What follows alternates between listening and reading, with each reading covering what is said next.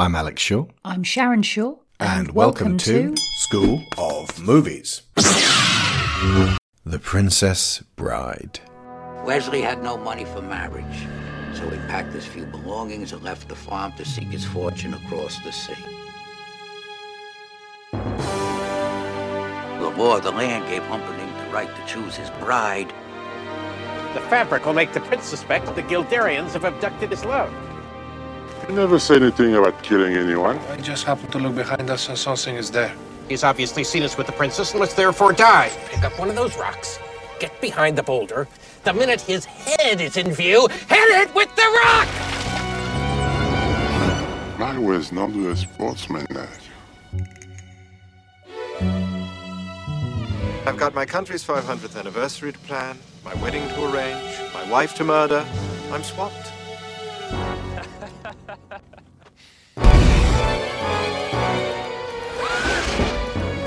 me.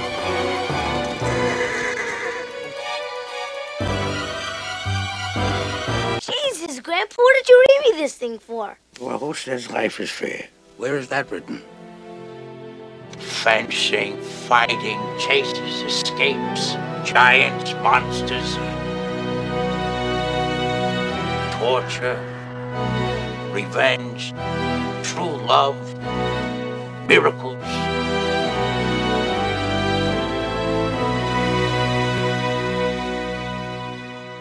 Look, I'm retired. I might kill whoever you wanted me to miracle. He's already dead. I'll take a look. Bring in. This episode was one we've been dallying with for years. The Princess Bride is one of the most emphatically beloved movies and books from its era, and given that this was the late 80s, that's saying something. It means so much to so many that we asked you why it appeals. We will be getting to that section in due course, but the veritable storm of replies suggests that this will be a show listened to avidly. We've been commissioned by Chris Finnick. He fixed it for the rest of you, so we have no more excuses not to do The Princess Bride. Sometimes, as with Willow, when we love something that much, it becomes intimidating to revisit for deep analysis. We're always scared it will be emptier than we perceived it as children. If, for some reason, you haven't seen this movie, I feel like this is one of those shows where it's best to have done the homework and come in prepared. Some of our other shows, I, I genuinely feel like we're not spoiling the film so much as sharpening up your uh, observations on it so that you'll get a better experience out of it the next time you watch it. So if you've not seen it, sometimes it can really prepare you to, to get the most out of a movie. In this case, I feel like just watch it first there is a high chance you will be delighted. So go and find The Princess Bride, watch it, and return to us. With us on the deck of the ship of the dread pirate Roberts are several disreputable knaves. We have Victoria Grieve, a veteran of these shows, Thanks for having me. Brendan Agnew, a similarly familiar voice, Greetings. and from the Detective Pikachu episode, uh, Mackenzie, who was also on the Mary Poppins show, Mackenzie Easton, hello, Hello, hello. and her partner and partner in crime for the Rainbow Connection Muppets podcast, Nathan Bertram. Inconceivable. So, The Princess Bride was written as a novel in 1973 by William Goldman, the screenwriter who would also pen Butch Cassidy and the Sundance Kid in 1969. That was the very cowboy movie that my mother and father saw on their first date, and had Goldman been less of an amazing writer, I might not exist to convey these words to you, dear listener. If they'd watched How Green Was My Valley instead, I might not exist.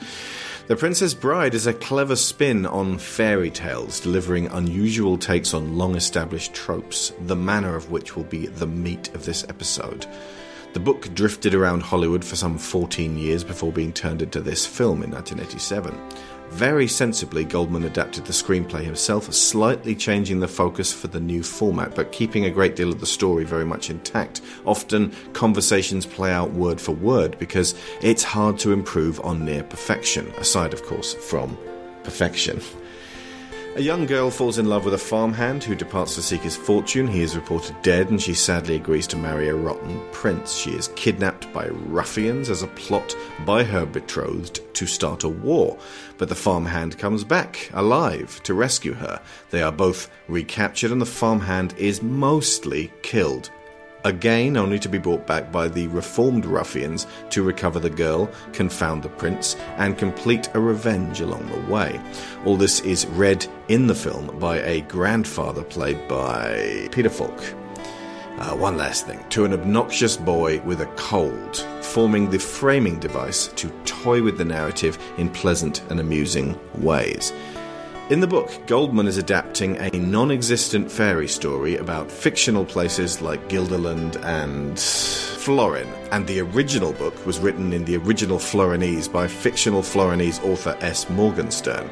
His remit is Goldman's remit is to cut out the boring bits and just feed us the good parts. There are multiple footnotes where he laments the reams of pages utilized to satirically poke fun at the royalty of the day by dwelling on their silly pageantry.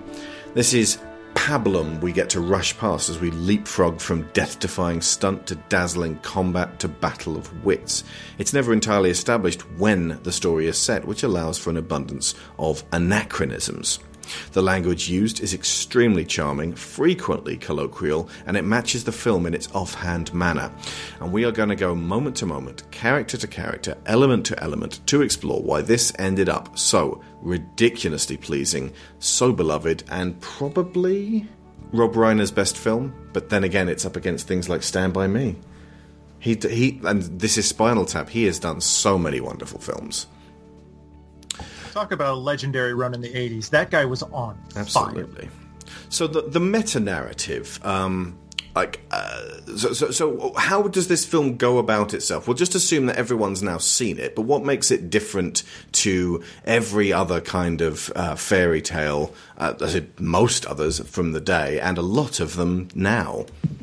Well, the biggest difference I think between The Princess Bride and other bo- both other stories of its kind and the source material itself is the film decides to dig into the empathy for the characters and make the audience less of a um, you're in on the joke of this side of conveying this narrative and more of a we're going to go on this journey together. Uh, the, the, book is is very bitingly satirical and there's almost a, a cold distance between it because it's not quite like Hitchhiker's Guide to the Galaxy, but it's taking a similar approach. Mm. Like like you said, Alex, it's, it's got the footnotes, it's got the you know the the very direct second person narration of like you don't need to hear this bit. This bit is dumb and boring.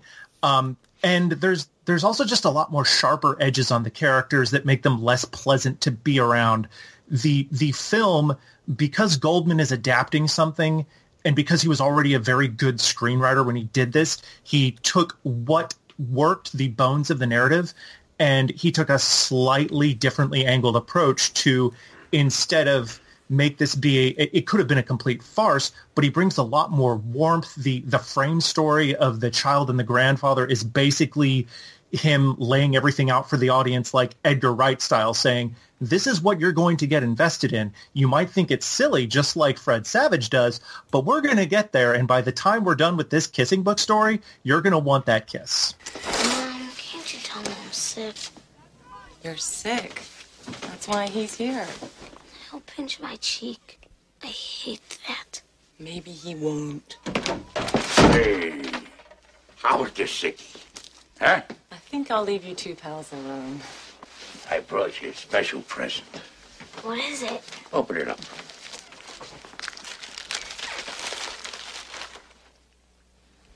A book? That's right. When I was your age, television was called books. And this is a special book. It was the book my father used to read to me when I was sick, and I used to read it to your father. And today I'm going to read it to you. Is there any sports in it? Are you kidding? Fencing, fighting, torture, revenge, giants, monsters, chases, escapes, true love, miracles. Doesn't sound too bad. I think there's another perspective as well at least in the medium of the kind of fantasy you're talking about, because it's really hard to divorce The Princess Bride from modern fantasy RPGs. Because I think a lot of modern Dungeons and Dragons actually like is informed by the Princess Bride in a way that people don't necessarily recognize. Like if they're younger and they haven't seen the Princess Bride and they don't quite understand the kind of like jokey nature this like band of misfits fighting against some kind of authority. It even has like an authorial voice in the form of uh, the grandfather that would be kind of like the dungeon master. And as I was watching it again yesterday, I just kept being struck by like how many of my personal Dungeons and Dragons games were heavily informed by The Princess Bride, as well as those of many of my friends. And it just makes me think that maybe the kind of fantasy that is most similar to this is that kind of narrative, not necessarily the fantasy narrative from novels or even other movies. Uh, I think for me, one of the things that sets The Princess Bride apart from a lot of other fantasy is how kind of small the scale is in comparison.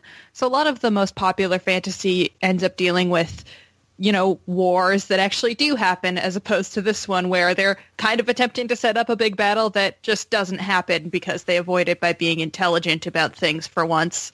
There's a much more grounded kind of sense to it where it's just about these like four guys and they're not on some grand quest. The grandest quest is, well, we should get my girlfriend back from that asshole she's been set up to marry because she's not into him. And everything else is pretty much just plucky survival on a small level as opposed to there's no chosen one narratives, there's no grand quests, there's no like ultimate evil. There's one real jerky prince and a few different people who have to deal with that problem. I think this sets as well a very early um, protocol for if you're going to do something that's fantasy and have this level of meta humor in it, then you need to be incorporating it into the story in a very blended way. It's other attempts that I've seen at fantasy stories that go out of their way to be funny generally speaking, the jokes stick out like a sore thumb. They're not part and parcel of the story. Then the, jokes don't make sense in the world the story is set in, and that's why they don't quite gel. Whereas with this, the vast majority of the humour dovetails with the characters. Everybody knows what everybody's talking about. There's nothing in there that's a, a, a jokey aside to the audience. It's all there for the characters within the story you're very right about that. The the way that for one, the novel being translated quote unquote from Florinese and the the film with the grandfather skipping back and forth and and you do, doing the thing that people who are reading stories to their children sometimes do and well i'm going to you know give more emphasis to this or less emphasis to that it it creates a a baseline level of this is the type of fiction we're in even though you've got the meta humor, even though you've got some modern colloquial things, it it all feels very set in a reality. Um, the other thing is that it's it's got like three different stories going on at once because you've got the the almost harlequin-esque romance of the oh the the buttercup and westley and there's pirates and oh no and he's back from he, he's back from the dead and then you've got like the the three Bountiful kidnappers bosoms. Yes, harlequin Oh, yeah. is exactly what I think when I see that shirt. I mean that's that's part of one of the things that he's sort of riffing on with with the the original novel, and then you have Vizzini's like gang of of hired thugs and their own sort of like scrappy running around trying to start wars, and then you have Prince Humperdinck and Count Rugen in their like you know proto Game of Thrones you know chess against kingdom sort of things. But somehow Goldman, both in the in the book, but especially in the way he balances things in the screenplay, makes everything feel of a piece, even though it would be so easy for all of these things to spiral off in their own direction. And he does all of this in 99 minutes, which is bananas by like modern screenwriting standards.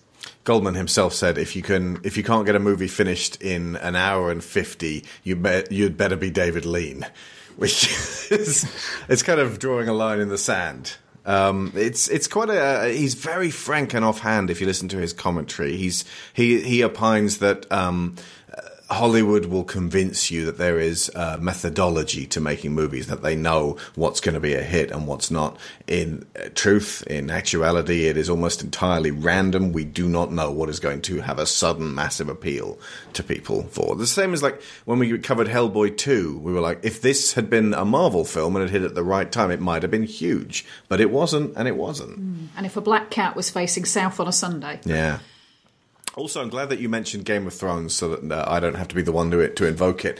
Game of Thrones feels like this ain't your mama's Lord of the Rings, only it obviously takes the uh, direct meta narrative out. But what plays out in Game of Thrones is in itself a meta narrative take on fantasy, where it's like you didn't expect this character that you love to get horribly killed. Like at the if it was Game of Thrones at the end, Westley would have his head caved in while Buttercup screamed, and it would be like, yeah, see, evil wins.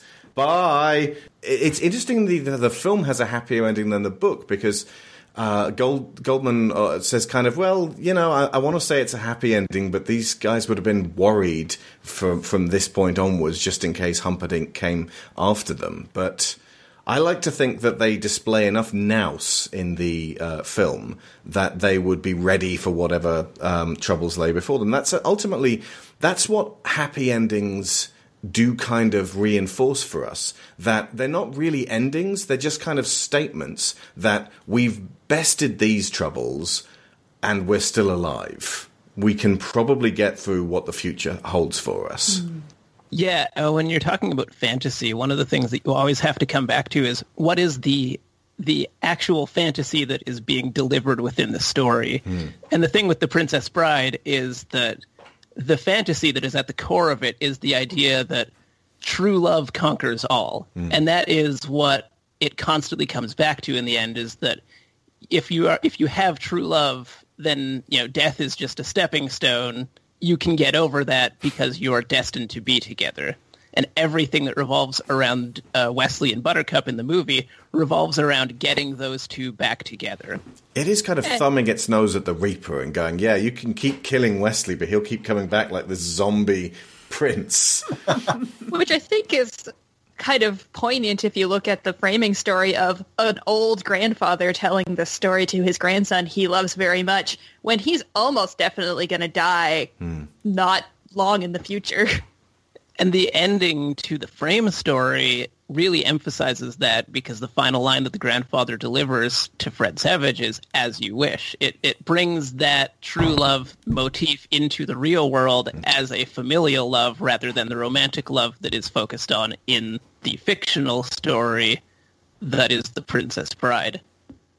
And I think the reason that works and the reason this lands for so many people, in spite of having something as easy a target uh, as True Love Conquers All being one of its central theses, is that the characters have to really put in the elbow grease to make it work. Like this isn't a true love conquers all because you say it does. It's true love conquers all because sometimes you got to climb fists and wrestle giants and have sword fights and get stabbed and uh, you know do all this crazy shit.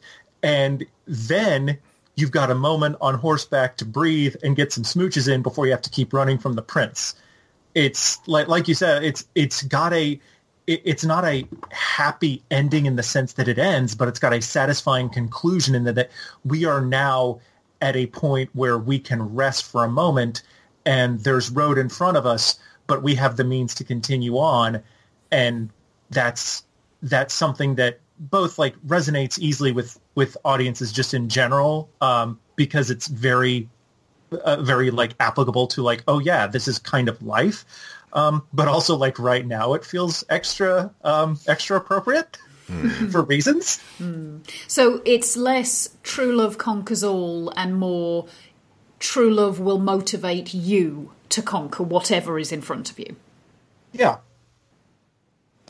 Now that you've mentioned Game of Thrones, I've just been thinking about how the archetypal representation of so many of the characters in this movie are not as archetypal as you would think. Because, like, Fezzik is the big, strong guy, the big brute, as it were, but actually is pretty smart. The whole rhyming game, Yeah, he's very rhymes. gentle. Um, Inigo is like a sellsword, so you would think that he would be, you know, kind of brutal, no mercy, but in actuality, he's very professional. He's very kind, even to the people that he is supposed to be fighting and, and killing. And then Vizzini is supposed to be the representation, like the archetype of like the intelligent mastermind, and he's really not. he's just very pompous. He talks himself yeah. into a corner. Well, it, and that's the thing about the Battle of Wits. He's right. He mm. can't drink either of them, but he doesn't understand. But but he's in like a box of the rules that he set forth that he knows better than anybody else, mm. and it's just automatically going to be his downfall. And like all three of those characters are really supposed to be pivot like like placed as archetypes, but they're not playing directly to those archetypes when you start looking into them. Even you know, Humperdinck is supposed to be this like ruthless uh, like ruler, but in actuality, he's extremely like selfish, narcissistic, and cowardly. Again, not related to anything today. No. Couldn't draw any parallels. But honestly, Humperdinck um, has more depth and poise. yeah. Oh, yeah. He's way now it is time for us all to inject ourselves with bleach. and he looks better uh, in a sky blue doublet. And Count. Now, I'll tell you, I've been doing some research on iocane powder, and uh, it's really good for you. It's amazing. Clears it up in an hour. Uh, it's a miracle. I asked. Not, we're, not that we're going to date this show. Like, well, okay, let's. Uh, no, I'll, I'll future-proof it. Isn't it a shame that Trump fell in front of that moving train, drank a wine goblet with iocane powder in it, kissed it's a person a- who was riven with COVID nineteen? It's okay, Alex. I'm sure it won't be as dated four years from now either. But um, if you look at even Count Rugen, who is supposed to like he's positioned as the second in charge, like the like he's into torture, he's like the dark evil guy behind the throne, but he's actually way more of like like an academic. Mm. Like I feel like I've worked with this guy uh, in certain ways where he's he's like a scientist who just ethics. What are those? But it's just yeah. I'm I'm writing a treatise on pain, and I need you to be very honest with me. Like it, it's it's almost incredible how poised he is when he's supposed to be like the sneering villain. What you're and, describing is that the main characters in this, pretty much everyone who gets more than three lines, has their own internal life. They are they have stuff going on that suggests that when they walk stage left, they've got another life there for them to return to. Mm-hmm. I mean, hell, even some of the bit parts like Miracle Max mm. and his wife, like you feel like that relationship is like weirdly lived in and that they have a lot more going on beyond their like one scene. And they, they do a really good job but it but it is still playing on the archetypes of what you expect but slightly subverting it rather than the game of thrones throwing it all out. There really isn't a wasted character in this movie. No, no. yeah and the characters really are what make this movie so special. Mm in the sense that the the dynamics between the actors are great, but the movie also has this sense of looseness that is really an illusion because when you look at the script, it is incredibly airtight. And it's almost a lot of the dialogue is taken, like you said, word for word from the book. But the way that it's delivered and the way that it's acted and the physical acting in the movie has this very loose, very natural feel to it that like it emphasizes both the humor and the character and yet, for all its natural uh, delivery, there are seemingly purposefully creaky looking sets. Like there are times when something looks really setty, and uh, you can uh, that is definitely a matte painting. And I, would say maybe the weakest element of this film could maybe be interpreted as not weak at all, and that's Mark Knopfler's score, which has this kind of at times uh, feel to it. It's deliberately meant to evoke almost a kind of a cheesy sort of adventure, something that you would have been shown, um, you know, on TV where the production values were really low and they could only afford a Bontempi organ to sort of set the musical tone. And like it, if you listen to the score, it's not. Uh, there are bits of it that are really lovely, but it's not the same sort of score that you'd listen to as say something like by James Newton Howard or Howard Shore. It doesn't have that kind of melodiousness to it. It's actually quite annoying at times, but everything seems ever so slightly more stylized to make it feel like you're kind of watching a play unfold, a mm. pantomime. I, I think the the moment for me that communicates what you're talking about with the score there is Westley reaching the top of the cliff and fighting Inigo.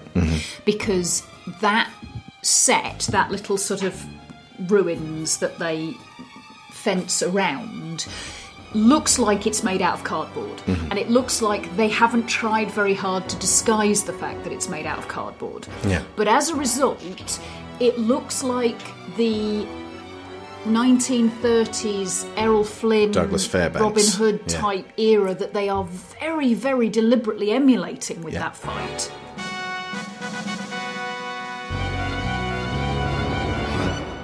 So It those does- those moments of slight cheesiness and slight uh, looking like they did this because they couldn't afford better or they, they didn't have better available actually feels like they've done it on purpose Hmm. to communicate something specific. I, I think the thing with the score is most modern film score that you'd think of as, as beautiful or things that you'd want to listen to is designed to emphasize the emotion and set the tone of the story, whereas the score in this is almost exclusively used as a pointer for the comedy and the action. Like Mm. the beats of the score are set to the actions on the screen as opposed to being like more meta like more emphasized on the narrative and the emotion and the tone with the exception of things like the love theme which is probably one of the prettier parts you mentioned earlier Yeah, it's a, it's a languid kind of background, everything is comfortable type piece of music. the the overall sense that it sort of builds is um, like you said sharon there's um, something to do with the sets where they feel like they've been constructed specifically for this purpose the the the ruins on top of the cliffs of insanity are the perfect place to have a sword fight because they've been built just for a sword fight where you can jump up on rocks and climb stairs and do acrobatics on random bars that are there for no reason. It's there's there's a, a sense of artificiality that makes it feel slightly theatrical in that it's like a theatrical production. Hmm. And the thing about a theatrical production is that it invites the audience in. It's so participatory hmm. compared to, say, the um, the complete um, immersiveness of like a film uh, approach, which is what you would have most filmmakers go with. But because this is so much about it, it, it's not exactly theater, but it's not movie making the way we're used to, and so it makes the audience feel drawn in and welcome and a part of it in a way that they wouldn't be under in other circumstances. With Lord of the Rings, uh, uh, Jackson's remit was always Middle Earth exists, and we just have to uncover it, just scrape away a little layer of New Zealand, and we'll find it was there all along. With this, it's going balls out at the beginning, saying this is a story within a story. So everything is presented to you through that filter. So you are asked effectively to take it on board. And uh with the 13 million that they had, they did a hell of a lot with. I suppose it's the equivalent, really, of the the Disney motif of having a book or Yeah. something at the beginning, or curtains drawing back to indicate you're going into a story world here. But they play it out throughout the whole thing. And the other um, element of the, the score as well is that it is designed to be interrupted. There's a handful of moments where the, the music just cuts off and you could almost hear the record scratch because Fred Savage is about to say something. Is this a kissing book? Yeah. oh, they're the shrieking eels. Oh, and, And- in and the- several other points, there's actually like diegetic action that takes that that matches up with the the beats in the soundtrack, like sword clangs and things of that nature. But uh, real quick, uh, Brendan, really well observed because the whole time I was watching this again, I was struck by how much it gave me the same feeling of being at a Renaissance festival, where like the outfits are giving you like the verisimilitude of a kind of fantasy medievalism as well as the sets as well as the music and all of these these things that draws you in that really makes it participate. Like it it felt more like I was walking around the set of a Ren fair than just like watching any old movie. and because of that, they have to like add this banality to the characters that um, that you guys were talking about earlier, specifically with Humperdinck and Rugen. They're like boring bad guys in a way. They're like talking about schedules and having to like deal with underlings and like, yeah, I've got this paper to write, so could you give me your feedback? And it's almost like small talk. Oh my god! Well, if you haven't got your health, you haven't, got, anything. it's like Bill Lumbergh wa- walking into a fantasy thing that's like there's there's just enough like boring mundanity that you buy this extra bigitude that they're bringing with everything else. Something that's encompassed by like what everybody's been talking about is the idea that is baked into the framing device, which is that what we are seeing of the story is filtered through the kid's imagination. So everything that we're seeing is The Princess Bride, the book, as imagined by Fred Savage's character. And so we get that artificiality, we get that uh, that like high adventure sort of serial nature because we're seeing this through the eyes, through the imagination of a like 10 year old boy. And this is how he would imagine this kind of stuff. It is informed by ideas about medievalism and fantasy taken in through pop culture and especially when we're talking about the 80s through the kinds of movies and books that were coming out at the time during this fantasy boom. Which is why the giant rats look like someone in a rat suit because that's how you would get giant rats at that time. Exactly. Okay this is a minor point. Does fred savage's character just not have a name uh, He's just boy. called the kid, isn't he? The, the boy, boy sir. okay we'll keep calling him fred savage then Well, if it isn't little uh, boy. What are the three terrors of the fire swamp? One, the flame spurt. No problem. There's a popping sound preceding each. We can avoid that. Two, the lightning sand. But you were clever enough to discover what that looks like, so in the future we can avoid that too. Westley, what about the ROUSs? Rodents of unusual size? I don't think they exist. Actually, has anyone uh, read the book? And if so, what were your favourite bits that didn't quite make the film? Oh, uh, for me, the emphasis of just how messed up the prince is with his like zoo of torture, which I think is only not in the movie because it would be very, very expensive. Yeah, that's the. Uh, it's been so long since I've read the book that the only thing I remember is that zoo, that whole maze thing. Because I think in the book, there's there's a scene when Inigo and Fezzik are trying to get into the pit of despair, and instead of finding the you know the secret knot to open the door, mm. they end up going through the entire like menagerie, all like 20 levels or whatever, and it spends like eight pages talking about a spider that Inigo just steps on, and then. And and then it just fast forwards through them just tearing hell through the rest of it to get to the fun part. It's just uh, it's the only part about the book that I remember like pretty specifically.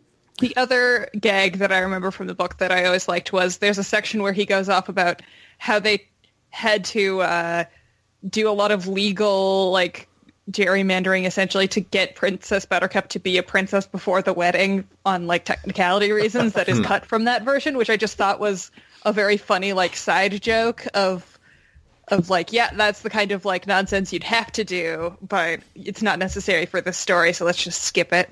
There's a neat bit in, uh, well, which anyone who's read the book will uh, remember, when they meet up uh, after, just before the fire swamp, after uh, v- uh, is, de- is dead. Um, and it cuts in the book and says, you don't need to see uh, Westley and Buttercup reuniting. And then there's a footnote that says, "Look, some people clearly do want to see it. I, the original S. Morgenstern uh, version does not go into detail on this, but I wrote my own three pages. So if you want these three pages, just write to the following address." And about ten thousand people did write to the following address, and they all got sent. Uh, uh, just a piece of paper that was uh, kind of a letter from uh, Goldman talking about how because of legal loopholes, uh, they they were, he wasn't actually allowed to tell you exactly what happened. It was something along the lines of um, sort of like hinting at uh, uh, little pleasantries that Buttercup and Westley exchanged. But it's it's effectively advertising a bit of the book is missing and that you can have it if you want. And uh, you know, for people who've actually got that original letter, it's something of a keepsake. he goes so deep into the weeds with this joke. Uh, like one of my favorite things was just him going off about how Inigo was was trained, and you've got this little short thing about how he he becomes a not a master of the sword, but a wizard, which is the slightly off center, better than a master, but with a you know with less control. Um, it's it's this whole thing that's just like a cute little Inigo story. Um, but my favorite part of the book isn't actually part of the Princess Bride. It's included in most collections of the Princess Bride Buttercup's book baby. about Buttercup's baby, specifically the fictitious, semi-real account of him trying to get the rights to quote unquote translate Buttercup's Baby the Lost sequel from the Morgenstern estate and the country officials of Florin, including including like this long drawn out thing where he's like writing to Stephen King because Stephen King's family is from Florin and they're mad that and they're mad that Goldman changed stuff because that's their culture. It goes fucking nuts, but it's really funny to read. It's very fourth wall breaking. That would be why there's a whole uh, other cut of uh, Deadpool 2, which purloins Fred Savage and, and effectively uses a, uh, a grown up child as a framing device to feed children the grotesqueness of, uh, of what happens in Deadpool 2. It's not the best version, but it is amusing and I'm glad to have it. Wakey, wakey, frosted flaky. Hey, brought you a special present. Come on. Story time, chicken nugget. Rise and shine. Here we go. Clear eyes, full hearts. Can't lose. Welcome back. What's going on? Wait a minute. Where, where am I? Who dressed me? I did. I'm a big fan of bears. I'm not wearing pants. When's the last time you saw a bear wearing pants? What? What the? F- Easy now. Hey, the only f bomb we're using around here is Fred Savage. Now, I want you to take a deep breath and listen to me very carefully, Frederick.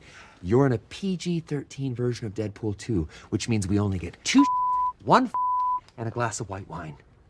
Are you bleeping yourself? You bet your voice and little I am. That seems weird that you would do that yourself. And Please stop that. Sorry. Did you reconstruct the bedroom set from the Princess Bride? Inconceivable! Oh God. Yeah, I always wanted to say that. Felt real good. Why am I here? Well, the reason that you're voluntarily here is that so I could read you the story of Deadpool 2, filtered through the prism of childlike innocence. I'm a And nobody man. does childlike innocence like you, Fred. Nobody. I need you almost as much as you need me. I don't need you at You all. You need me to untie you once we're done. Hey, easy, sugar mouth. This thing will go all day, all right? Lithium ion batteries. Hey, you are gonna love this story. I promise you. It's got fencing, fighting, revenge, giants, monsters, true love, and miracles. Now, once upon a time. Yeah, that framing device is probably my favorite element of the book. I'm I am the kind of person that really loves to see kind of the nuts and bolts of how stories are built, especially older stories. I have started reading the entire like history of Middle Earth series, which is this long editorial starting with Tolkien's oldest notes and working chronologically forward, assembled by his son.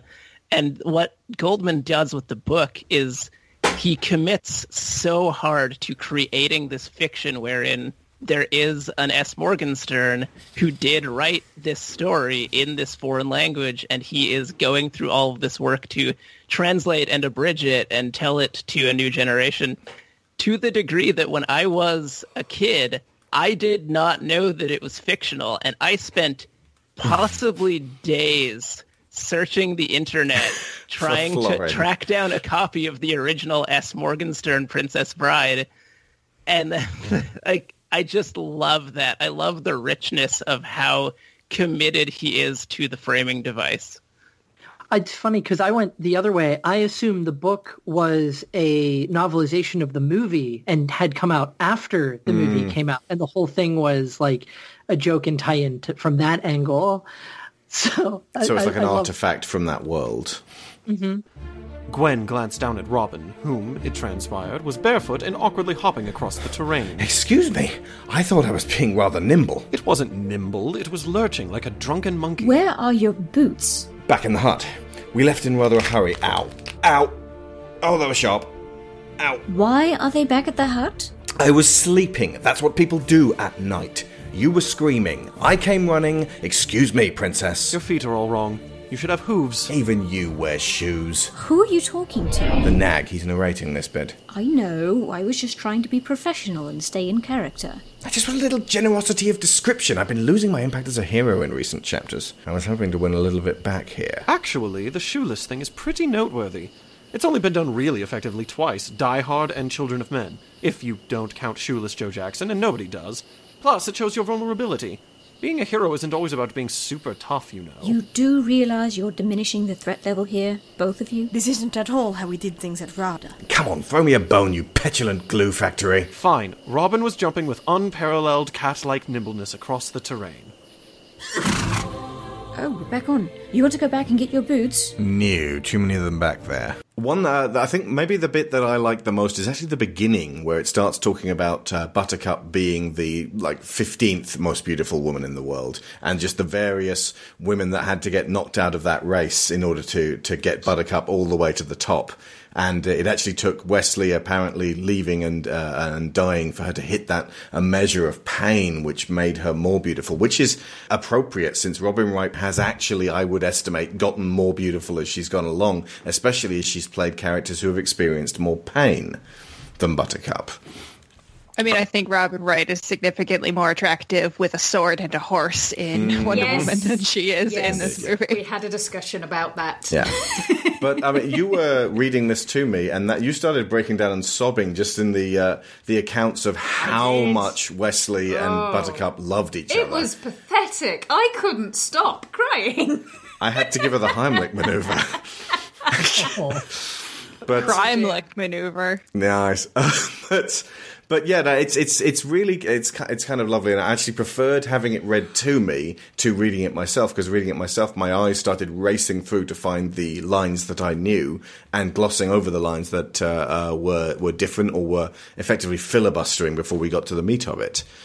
Uh, one bit that I'm very glad wasn't in the film, you know, still sort of ended up in the, in there at some point. Let's get this out of the way soonish. When Westley, disguised as the Man in Black, the Dread Pirate Roberts, recovers Princess Buttercup, bah, recovers Buttercup, who's not yet a princess, the uh, gerrymandering hadn't yet gone on, um, or had had it. No, she was made a princess when she got engaged to Humperdinck. Okay, so prior to the kidnapping. Okay, so he's uh, recovered the princess. He's still going under the alias of the Dread Pirate Roberts, and there is a rather too long, awkward sequence where Buttercup is without her blindfold. He is still wearing the mask, which he's absolutely right. Everyone will be wearing in the, in uh, years to come. But he's treating her kind of like shit to sort of test her. And at one point, he actually said, you know, he, he, he says, the penalty for lying to me is I'm going to slap you upside the face. And it's like, oh, that really doesn't work now. I mean, I don't, I don't know whether it worked back in 1987, but in the book, he straight up chokes her. He grabs her by the throat. And it's like, oh, I see. So uh, threats of being cuffed in the face from the 80s were, in fact, a throttling in the 70s. So Christ knows what it was like in the 50s. They just straight up kill you. I know who you are. Your cruelty reveals everything. You're the dread pirate Roberts. Admit it. With pride. What can I do for you? You can die slowly, cut into a thousand pieces. Hardly complimentary, Your Highness. Why loose your venom on me? You killed my love. It's possible. I kill a lot of people. Who was this love of yours? Another prince like this one? Ugly, rich, and scabby? No. A farm boy. Poor. Poor and perfect. With eyes like the sea after a storm. On the high seas, your ship attacked. And the dread pirate Roberts never takes prisoners. I can't afford to make exceptions. I mean, once word leaks out that a pirate has gone soft, people begin to disobey you, and then it's nothing but work, work, work all the time. You mock my pain. Life is pain, Highness. Anyone who says differently is selling something. But uh, yeah, it's, it's just it's a bit of the film that I'm like, eh, would Westley even do that, or would he just sort of verbally tease her? And I feel like um, that that bit needed some updating. there's such a fine line to walk with Westley because even in the version that we have, and that's after Goldman has like, re, like, like you said, he went back and consciously like reworked where your empathy is supposed to be, how far you can take certain things, um, and even then, the the borderline gaslighting that that Wesley is involved in is only really not not acceptable, but it only narratively works. A because she pushes him down a hill mm-hmm. as as like comeuppance, which you feel like, yeah, he kind of deserved that. And B, he spends the rest of the movie kind of getting the shit kicked out of him after that, Yeah. so that he can be worthy of actually sweeping her off her feet. But she falls down the hill as well at the same time, so she gets the same punishment as him, and he gets horribly tortured and killed for rescuing her, not for being shitty to her. and like in the book there's there's also some extra stuff where he like he basically calls her stupid and is like look i decided that i was going to like get super buff for you because i thought you might like a strong man Hmm. and i learned a whole bunch of stuff for you because i thought you might like a smart man but and and he just kind of like cut like you know insults her for a little bit and it's like whoa bro mm, nah That's nah. negging. Um, also, at the end, when he's um, haranguing with uh, Humperdinck, he refers to her as baggage, which he'll take off Humperdinck's hands, and it's like, well, that that wasn't necessary, and thank you for taking it out of the screenplay because it just it's better off not being there. Uh, it's, I suppose, it would have been a bit more acceptable if post this scenario he'd just apologized and apologized to her and just and then that buttercup had been angry at him for messing with her head. Instead she's just over the moon that he's still alive. It's like um remember in ang lee's hulk we were like there's that bit where he strangles betty and then afterwards she's like oh and she sort of like gently strokes him like a mother would stroke a child. And it's like no no no no. You need to tell him that strangling was not on bruce. I think the main reason for that shift in the book and the the movie is just that the focus of the book is a little bit more for lack of a better word kind of mean. It is a lot more satirical. You're not really supposed to like the characters as much and i mean it is a little bit more shreky it's a little bit more like making fun of all of this. Like it pretty intensely depicts buttercup as kind of useless besides being pretty and westley is kind of a jerk and nothing is like as lovable and warm as in the movie and it seems like it was a very conscious decision to change what the tone and the intent was hmm. between the book and the screenplay despite a lot of it being the same the actors also do so much heavy lifting. Cary Elwes is just inherently likable as a performer, hmm. and they and getting even Chris Sarandon is enjoyable to watch being an utter dick. So so many of the reasons this movie works is because there's there's so much likability in the cast. There's just like immediate connection to even the characters who you're not supposed to like, like Fezzik and Inigo. The rhyming contest on the boat, especially in the way that um, Patinkin and and Andre the Giant play off of each other. That that works in a way that you can't replicate on the page because you can't have that kind of immediate actor chemistry happen and it does in the movie and so that does a lot of the a lot of the legwork to making you like these characters as people as opposed to you know like the Shrek version of these characters like you were saying I would go so far as to say that uh, Mandy Patinkin as um, Inigo and Andre the Giant as Fezzik are the two secret weapons of this film. If they were just thuggish thugs who are like just some dudes out of uh, the trans the second Transformers movie or uh, the D and D uh, movie with uh, Thora Birch in it, um, if they'd just been these like kind of lackeys yeah, okay, this this film probably would still have many charms to it, but having them both be ha- have this sweet rela- like friendship between each other and this this gentle male affection is absolutely adorable to actually uh, watch in the film. And obviously, Andre the Giant died in 1993, so anytime watching this afterwards it was going to make this feel melancholy and more bittersweet. That Vizzini, he can fuss. Fuss, fuss. Think you like to scream at us? Probably he means no harm. He's really very short on Charm. You have a great gift for rhyme. Yes, yes. some of Summertime. Enough of that! Fezzik, are there rocks ahead? If they are, we all be dead. No more rhymes now, I mean it! Anybody want to fill it? And uh, Mandy Patinkin w- is such a wonderful chap. When you watch him in interviews, he's so kind of misty eyed about the whole thing. And he really commits to Inigo. And it's the Oh, hello. Hello. My name My is name Inigo Montoya. Montoya. You, You killed killed my, my father. Prepare, Prepare to, to die. it's That that. was just to get it all out of our system, It's right? Because we're all going to say it at some point. yes, It- absolutely. it's a simple one-two punch of setup, where he tells you who he is, repeats that mantra, and you can you get the whole gist of Inigo, and then payoff, where he repeats the mantra over and over until you find it's become your mantra, and you're willing him to complete this arc. But it's the, that level of commitment there, and, and when Elwes and Patinkin have that fencing match, um, uh, supervised by Bob Anderson, the, the sword master of that particular era, uh, it is. I'm going to go ahead and say, uh, at least for, for, for 1987, those two were the best stage fighters in existence for just that moment. Outside of maybe Asia with uh, some, you know, some really fantastic martial artists, we're talking with a rapier here. That cannot be bested up until maybe some stuff like the Mask of Zorro, presided over by Bob Anderson.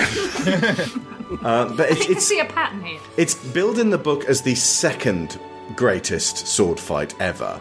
Uh, but the first greatest is, is coming up, which is a great claim to make. The first greatest is basically just Count Rugen running for his life and trying to deflect Inigo, and not really fighting all that well or, or.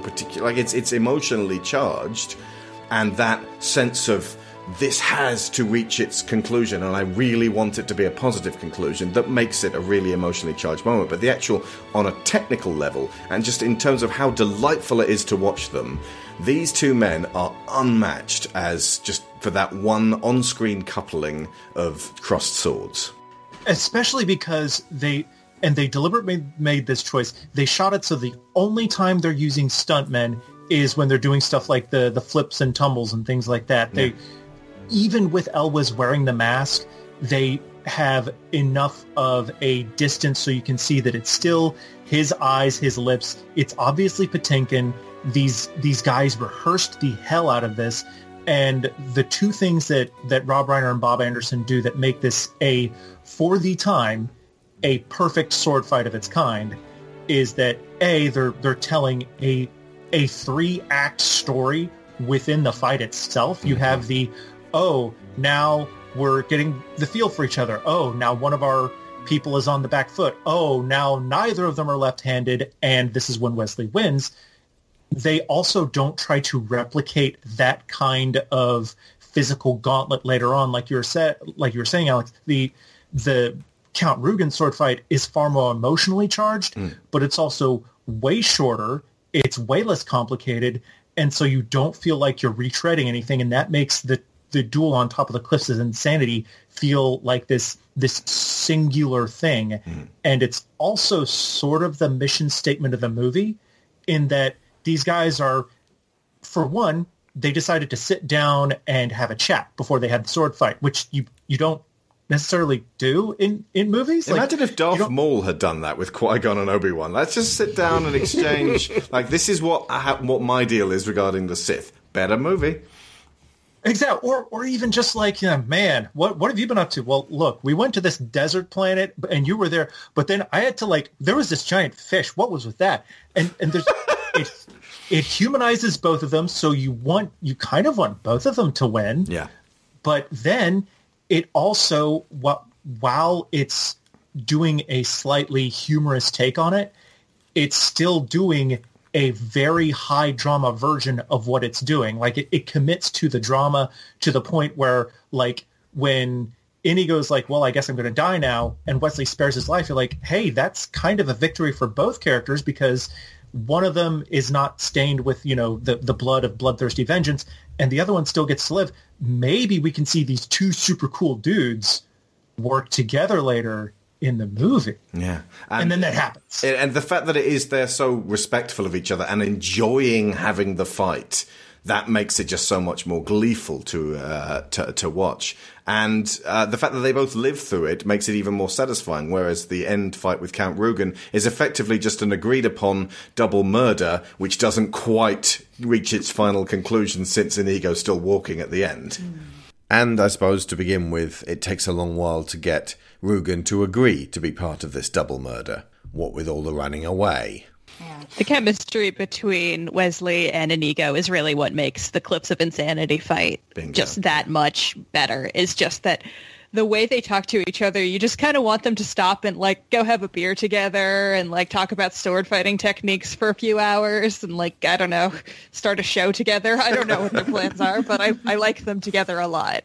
The back and forth about what techniques they're using is such a good moment. It's such a great touch because even if you don't understand what they're talking about, you still get the sense that they are reveling in one another's skill and kind of getting closer to one another as like friends in this shared appreciation of this art form. Hmm. It's just such a great touch for the characters and it makes that fight so enjoyable to watch. And if you and that brings a little bit of the flavour of Inigo's character from the book in as well, where he's he's got so good at doing what he does that he's becoming bored. He doesn't cross paths with anybody who can really challenge him anymore, and to meet somebody who can really challenge him is he he takes a certain joy in that that Mandy Patinkin really manages to get across in in the way he delivers his lines in this section. And if you track down Olympic quality fencing, it's two guys or, or, women standing not far from each other along a slip and slide, and they aren't allowed to move off the slip and slide, and they've got three moves that they can perform, ching, ching, ching, and it's the whole point is to be able to score a hit. It's not about all of this movement and all of this talking and all of this like emotionally charged kind of. We're seeing their personalities come out. The uh, personalities in genuine professional quality fencing are hidden behind armor. There's no um, connect, like communication between the two of them, unless maybe you get uh, like two long arch rivals. And I would like to see that fight play But out. it's sport, not drama. Yeah, it's not the same thing as a, a, a staged fight. Also, fun to mention Zorro, since I'd go ahead and wager that Antonio Banderas' Zorro is basing itself on Mandy Patinkin's performance as Inigo here, which then means that Puss in Boots comes from that as well. So, you know, Shrek, the lame version of A Princess Bride, purloined that element for itself. Alex, does everything have to come back to Shrek? Just Yes. every time? Okay. This well, was the Shrek age, Victoria. we must uh, observe it. Ah. we must navigate the Shrekage of the Shrek age. That's where I talk about Shirley Bassey. I do not mean to pry. But you don't by any chance happen to have six fingers on your right hand? Do you always begin conversations this way? My father was slaughtered by a six fingered man.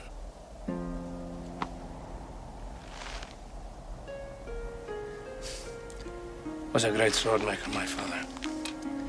When the six fingered man appeared and requested a special sword, my father took the job. He slept a year before he was done.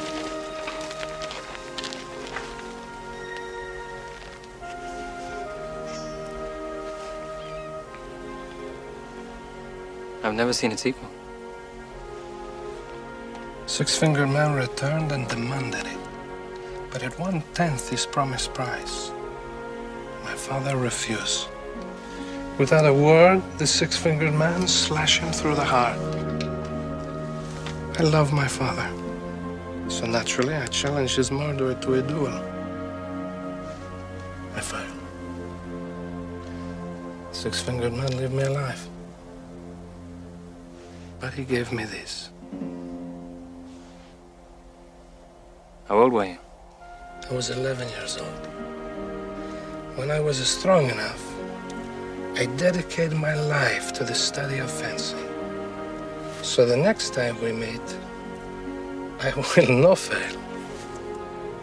I will go up to the six fingered man and say, Hello. My name is Inigo Montoya. You killed my father. Prepare to die. You've done nothing but study swordplay. More pursue it than a study lately. You see, I cannot find him. It's been 20 years now. I started to lose confidence. I just work for Vizzini to pay the bills. It's not a lot of money in revenge. Well, I. I certainly hope you find him someday. You're ready then? Whether I am or not, you've been more than fair. You seem a decent fellow. I hate to kill you. You seem a decent fellow. I hate to die. The sword fight scene at the top of the Cliffs, Cliffs of Insanity is one of my favorite scenes in any movie I've ever seen. Even from a young age, because I've seen this movie probably a million times. and Inigo Montoya is my Inigo Montoya is my favorite character in this film, meaning that he's probably one of my favorite characters in all of cinema. Hmm. I love uh, just the heart that is brought to that character, and it is so thoroughly displayed in that scene. And looking up a lot of production stuff for the movie, as I have for many years, they trained so hard for that scene that both of those actors in any movies that they did after that that involved sword fighting, there was always a note in that movie's production of, wow, they did that was really easy for them. They have a lot of training in sword fighting and they always attributed it back to specifically this scene in uh, The Princess Bride. They they originally created that set twice, one uh, the way that you see it and one reversed so that they didn't have to actually fight left-handed. They just reversed the footage. Oh, nice. But then, but then the two of them ended up training so hard with an actual fencer and the other half of their training because when they weren't on screen, they were training for that scene for for a lot of it apparently. In addition to actually training with a fencer, they also trained uh, by watching old like Errol Flynn movies and being like, okay, well, how can we make this scene but better? Yeah, and then they trained, energy. and then they trained so hard that they learned each other's movements in the kind of intended choreography. Uh, so that they would know exactly like when the other person, if they stepped, if they misstepped or something, they knew the mistake was there because they knew that side of it as well. And uh, originally, I read that the one of the first takes of the scene it went too fast because they were too good at it. so they actually had to add more flourishes and more like side comments and more more side scenes to extend the scene out to the, the full length it was supposed to be because they were so proficient with the swords with each other specifically. And i just i love that. That's not something it, it- sure there have been plenty of sword fights in movies that probably look more impressive but they're this one is not cg in any way. It is just two men with six months or more of training doing extremely well at performing this sword fight uh, in a way that like you just don't see anymore. And it will still in my mind be one of the greatest sword fights in cinema like period. Just from like uh, the whole way around from the production from the training from the just everything about it is my favorite thing I'm just trying to think of a film which recently had any kind of rapier fighting. The last one I can recall was Pirates of the Caribbean, uh, Curse of the Black Pearl. Obviously, they, they, they've they've had a lot of saber fights, but the uh, original fight between Jack and Will uh, in the uh, blacksmith shop is has a kind of flavor of this.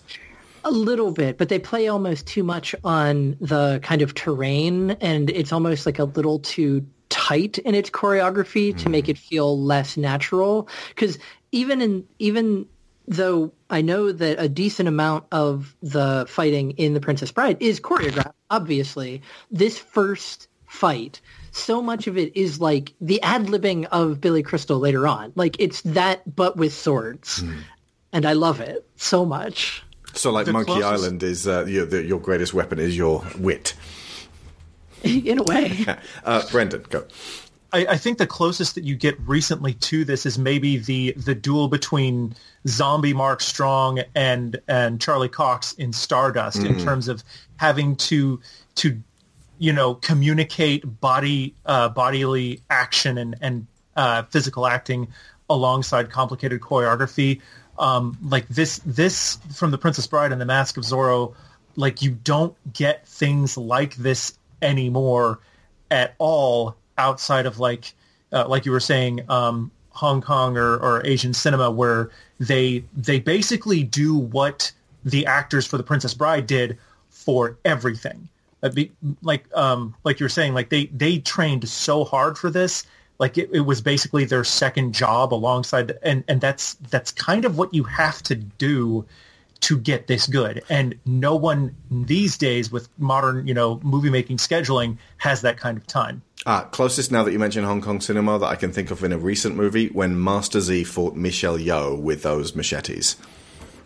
Oh yeah, I mean, there's there's definitely examples in in things like the you know the the Ip Mans or, or you know stuff like that. But but modern Hollywood just doesn't. I mean, they just don't have the the resources. In some cases, literally, because Bob Anderson sadly isn't with us anymore to Yeah. to do it this way. It's almost like when he left, he was he took sword fighting with him. Yeah, we've moved on to gung uh, gun kata or gun fu with the um, oh my god, it's John escaping Wick? me. Yep, John Wick. A lot of movies. knives I- as well. Yeah, the, there's some comp- comparison to be made there, but those are a lot darker and harsher Hmm. uh, kind of fight sequences. There's less joy to be had there. Yeah, even the new Star Wars is kind of like shortened. hmm Yeah, and that's you. That you know, throughout those uh, um, th- uh, three films in the in the newer ones, uh, the only sword fight that was not Rey and Kylo wailing on each other with baseball bats was uh, uh, when Rey angrily beat down on Luke, who was defending himself with a TV aerial. I'll make an argument for the throne room scene in The Last Jedi as one of the best modern sword fight sequences, actually, with Oh, Kylo and Rey fighting off all of the guards together. That was Very true. That's a Yeah, masterpiece. that's wonderful. Yeah, and I think it's like half as long as this. Like it's modern sword fights are a lot shorter than this is. Uh, speaking of fighting, uh, one of the greatest wrestlers of all time here, Andre the Giant. Uh, this is a rare instance of someone playing a character who was written for him years ago. The character of Fezzik in the book was based on Andre the Giant, whom uh, Goldman went to see pl- uh, wrestle at Madison Square Garden. So the idea that 14 years later he would basically get to play this, it goes beyond even Samuel L. Jackson taking the role of uh, Nick Fury, who obviously originally wasn't written for him, uh, but was adapted to fit Samuel L. Jackson, and then later was uh, was played by Samuel L. Jackson. But that's really one of the only instances I can uh, think of off the top of my head that just feel like a writer had this char- this actor in mind when they were doing the character, and then they eventually embodied it. There is something very somber and yet delightful and fun about Andre's demeanor behind the camera. He had kind of a almost like I will trust you, boss in charge, to steer me in the right direction. If you hear people talk about him, it, he sounded like he didn't suffer fools gladly, but he was also incredibly gentle and caring, and he liked to drink and he liked to pay for things in restaurants. But one of the things that just got to me, and I don't remember if it was um, Rob Reiner who said this or Mandy Patinkin, uh, of Andre, that they asked him how he felt when he was on the set, and he said, It's great, no one looks at me. Which just broke my heart. He had a too short and too difficult existence for what a kind person it seems like he genuinely was. Yeah. And he's really one of the examples of this film happening upon the perfect people, sometimes in spite of previous plans, because while Goldman had written this for basically for Andre the Giant, I believe at some point the studio was wanting Arnold Schwarzenegger to, you know, like they were pushing that on Rob Reiner, saying like, hey, we need to get Schwarzenegger. And, and, and it sounded like a good idea and it was something that they were considering, but I, I don't know, I guess Predator happened and so they weren't able to do that and they were able to just go go ahead and like get on but there's there is a an alternate reality where we have a Fezzik who is played by an actor who's got charisma but it's a very different balance. Like you said, there's there's a kindness and a gentleness a gentleness to, to Andre the Giant that is so at odds with his stature that it's you can't think of the character any other way because that's such a perfect balance. I did that on purpose. I don't have to miss. I believe you. So what happens now? We face each other as God intended. Sportsmanlike. No tricks, no weapons.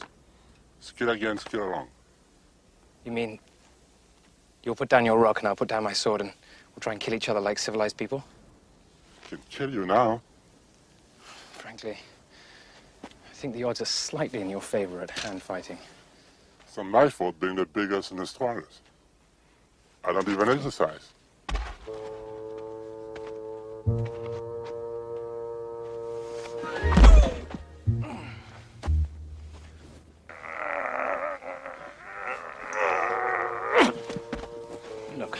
Are you just fiddling around with me or what? I just want you to feel you're doing well. I hate for people to die in bad. You're quick. A good thing, too.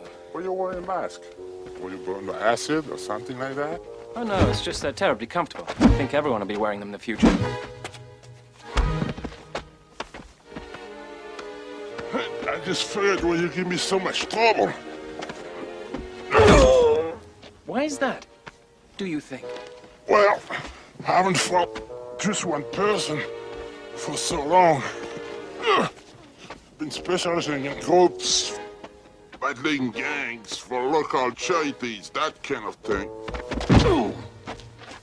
Why should that make such a difference? When you see, you use different moves when you're fighting. Half a dozen people. Then we only have to be one. About one. I do not envy you the headache you will have when you awake. But in the meantime, rest well and dream of large women. And again, the uh, uh, the accord he has with uh, Patinkin as Inigo, that um, the little rhyming game they get into, that means that as you're if you're a kid watching this, I never saw this as a, a, little kid. I actually think I caught the end of it from around about the time that Westley is effectively immobile and they were storming the castle. So I thought, think maybe 10, 12 minutes of it. Uh, I saw it on TV, and I was like, oh, this was good. I, I kind of wish I'd seen it from the beginning. Uh, but back in those days, heroes didn't have moustaches. Uh, there was um, the dude from Krull, and I think that's about it. So I was like, well, this is unusual. He has this little pencil moustache. Uh, and I, I felt like I needed to know about this character, this actor. But if I had from a very young age watched the whole thing all the way through, I think I would have warmed to Fezzik and Inigo early on because anyone can warm to the idea of two friends being shouted at by a shitty little middle manager. Mm-hmm. what is the right age to start showing someone the Princess Bride? Just like pre-utero, or do you have to start a little later? well, somebody asked uh, my my daughter is seven. Should I show it to her, or will will she not get it? And uh, I said, just show it to her now, and then when she's older and can come back to it, she can get more about it. You don't have to wait until a child is of the perfect age. In fact, if anything, if they're familiar with it, they'll pay more attention. Uh, because if you wait until a child is very canny, they might not. They might have that Fred Savage in this sense of I'm going to reject anything that doesn't fit within my fairly narrow comfort zone it's the Roger Rabbit principle of if you show a movie to a child, certain films will work if they're four. Like I, saw The Princess Bride at a very young age, and it was like, hey, there's monsters and sword fights. This is rad. And then you get to do the thing where you go back and you rediscover, wait a minute, there's basically a second movie going on here that I can get and appreciate yeah. as an older viewer, but with a familiarity and that's a that that's something that I would highly recommend basically anyone do is is you know stuff like this definitely show it a little bit early and then come back to it later so that the so that your kid can basically rediscover like wait not only does this hold up there's all this other stuff that I didn't get like why did you show this to me what was I allowed to watch this when you watch the special features on the Princess Bride, that's something that a lot of the cast and crew talk about is how they have people come up to them who were shown the movie as kids and then rediscovered it in college and are now showing their own kids. It has that sort of timeless quality where no matter what stage of life you're in, when you pick up this movie, you get something out of it and you get more out of it as you grow. the first time I actually saw this movie was at a friend's wedding on an actual film like canister in a theater. So it was a fantastic first time to see this film. I was very blessed. And Vizzini, the little shitty mid- middle manager that I mentioned before. Um, actually, just to finish off on uh, uh, Fezzik, uh, aside from his warm wit and just the bit where he picks up um, Inigo after he's drunk, and just uh, uh, he said, "I am waiting for Vizzini," and Andre picks him up and says, "Surely are a meanie," and then he measures his human-sized hand against this giant dinner plate hand that uh, Andre has, and then looks up at him with such joy that they're they're both they didn't know that they were both alive, and there's this sort of wonderful soft reunion there, which again I feel like that is the secret power of this movie, the, their their their sort of buddy friendship, and like you know you can take on board all the romance because you've also got this as well. Um, it's the the broad grin that Andre gives him in that kind of you know ah my friend uh, kind of way. I love that, but. Andre had a terrible back injury at this point, and, and he wasn't able to really do much in the way of uh, fighting. So when uh, Cary Elwes is hanging off his back, performing a sleeper hold on him, uh, he had um, they'd rigged up various ramps that Cary could, unseen by the camera, walk along so that it wasn't putting strain on uh, Andre's uh, back. And then at the end, when Buttercup jumps down to uh, be caught by him, he was effectively leaning back on an unseen slope so that when she fell into his arms, he wouldn't have his back wouldn't have to be braced because it was already resting I on think something. they had her on a cable as well, so Yeah. that there wouldn't be too much weight coming onto him. So it's it's this wonderful kind of bittersweet, sad revelation that this tower of strength actually had so much fragility going on, and that makes him more endearing to me. It also makes his physical exertion seem slightly more matter of fact because he's not he's not doing the sort of wrestling that he would have done 10 years ago. Hmm. But what he is doing seems just kind of like a little bit you know small here and there. But it's still just like this massive stuff because everyone is reacting to it around him that he feels like he's doing so much more. But again it's like that kind of you know that hint of banality of like yeah this is just a tuesday for me. I don't even work out. Whatever. I don't even exercise. Um, one of my favorite wrestling stories about him, I might have said on the WrestleMania 30 show, was uh, I think down to Ultimate Warrior being a dick around him, and uh, he, as I said, he didn't really suffer fools gladly, and he kind of let people know when he wasn't particularly happy. So, like the Warrior was uh, like running back and forth across the ring as he is prone to do, and at one point, I think after he'd been unprofessional, Andre simply held out his fist and allowed Warrior to run hard into it. but Vizzini, uh, played by Wallace Shawn, someone who I'm sure must not be able to walk the street without someone leaping out and going, inconceivable at him. oh, I, I hadn't heard that one before. That, like, like we said before, he is more pompous than he is intelligent, but he like his character thrives on being this little rat who's constantly boasting and and that you just you want to see him get his comeuppance which is extremely satisfying when it does come um Vizzini One thing I really, really love about Vizzini, and this is more obvious in the book than it is in the film, but I think Wallace Shawn puts it across quite successfully. Um, and, and just to, to mention, by the way, this film absolutely lives by its casting. Um, I think it was, I can't remember if it was Reiner or Goldman who said this in the uh, behind the scenes stuff.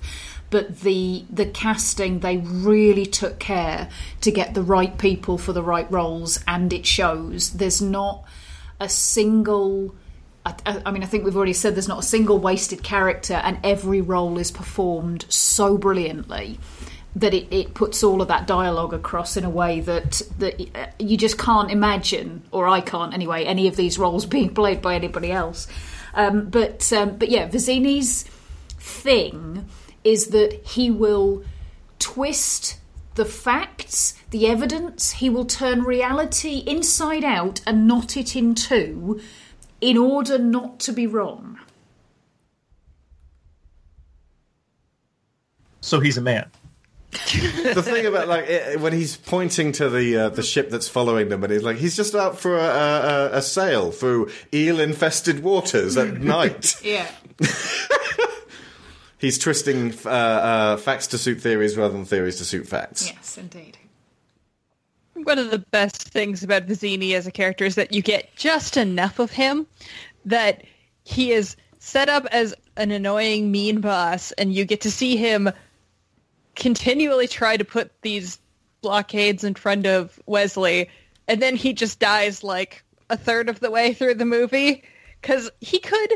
He's very funny, but as a primary antagonist throughout the rest of the movie, he probably would have gotten exhausting. But you get just enough Vizzini that you love the character and nothing more. Yeah, agreed. Yeah, and it's such a hilarious death as well. He's he's himself right up until the last minute, and then he just kills over.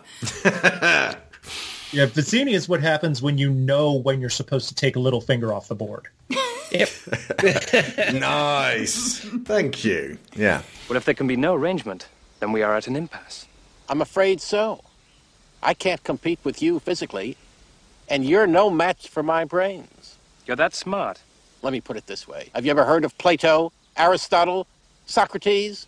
Yes? Morons. Really? In that case, I challenge you to a battle of wits. For the princess? To the death? I accept. Good. Then pour the wine.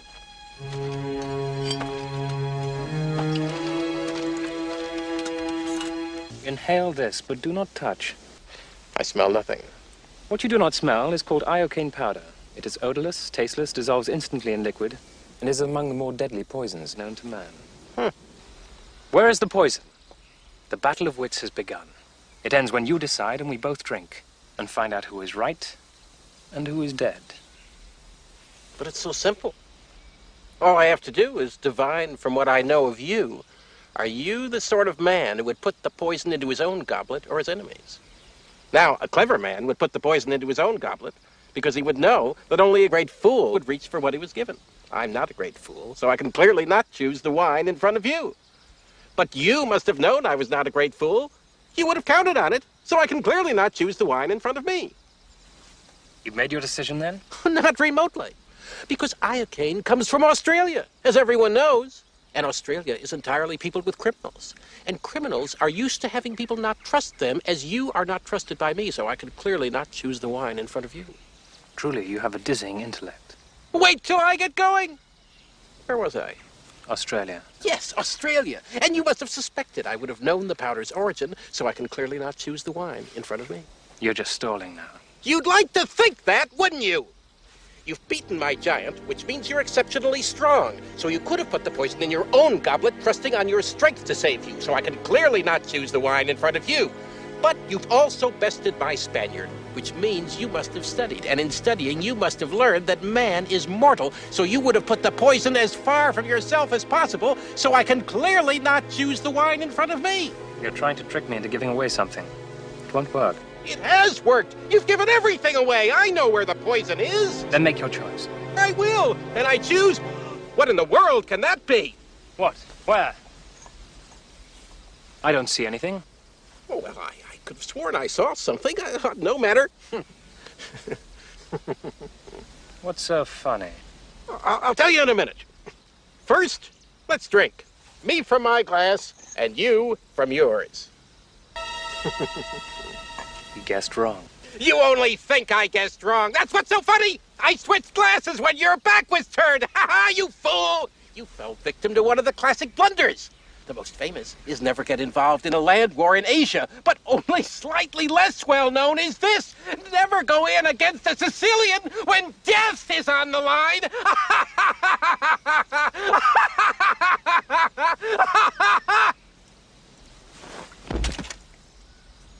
To think, all that time it was Shortcut that was poisoned.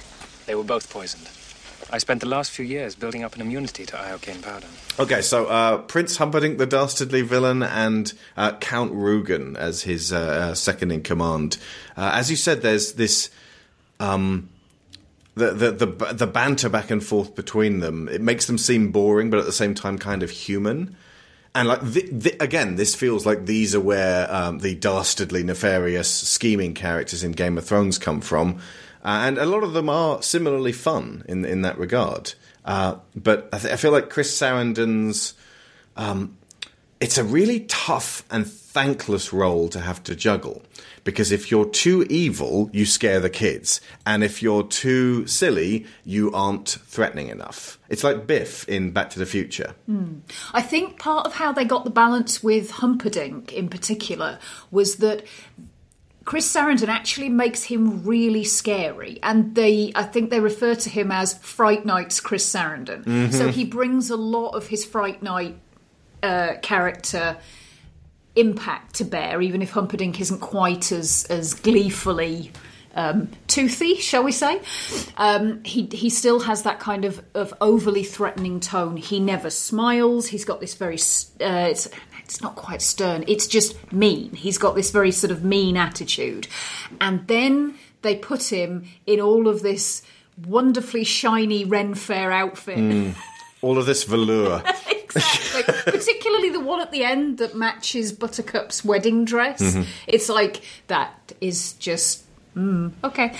it takes a lot of the sting out of him. I love how when he smells the goblet, he goes, "Iocane powder. I'd stake my life on it." Which we've already been told it's odorless. Mm. So I mean, like, it's not. It's it's funny, but then you think, oh, actually, that that does kind like he's dead, and there seems to be no reason for it. So iocane powder, which it's a it's a nice little touch. and and he's he's depicted as being this great hunter. Like he's doing the tracking which is something that you don't see from a lot of villains in like a similar kind of story where they would have you know their assassin or whatever doing the tracking. But no he's out there because the thing and i believe it was even in the book the thing he loves more than anything is hunting animals. He doesn't really care about being a prince and he doesn't care about buttercup. Uh, and and they really I, I was surprised how much of that was in the movie like on a rewatch because I didn't remember it. Uh, but another thing that I was really excited You didn't remember from the million times you'd seen it before? Humperdinck's not really the character I care about, but yeah. Uh, but I think that I was surprised because I remembered there being more queer coding between Humperdinck and uh, Rugen. Mm. And there's really only the one scene whenever they're in the forest where they're having that kind of like light conversation that he's like, you know, I've got my I got a wedding to perform, my fiance to murder, and Guilder take frame for it. I'm swamped. Like just the whole like car- like um the way that both of them deliver their lines in that scene make them feel it's the only scene where they feel like friends.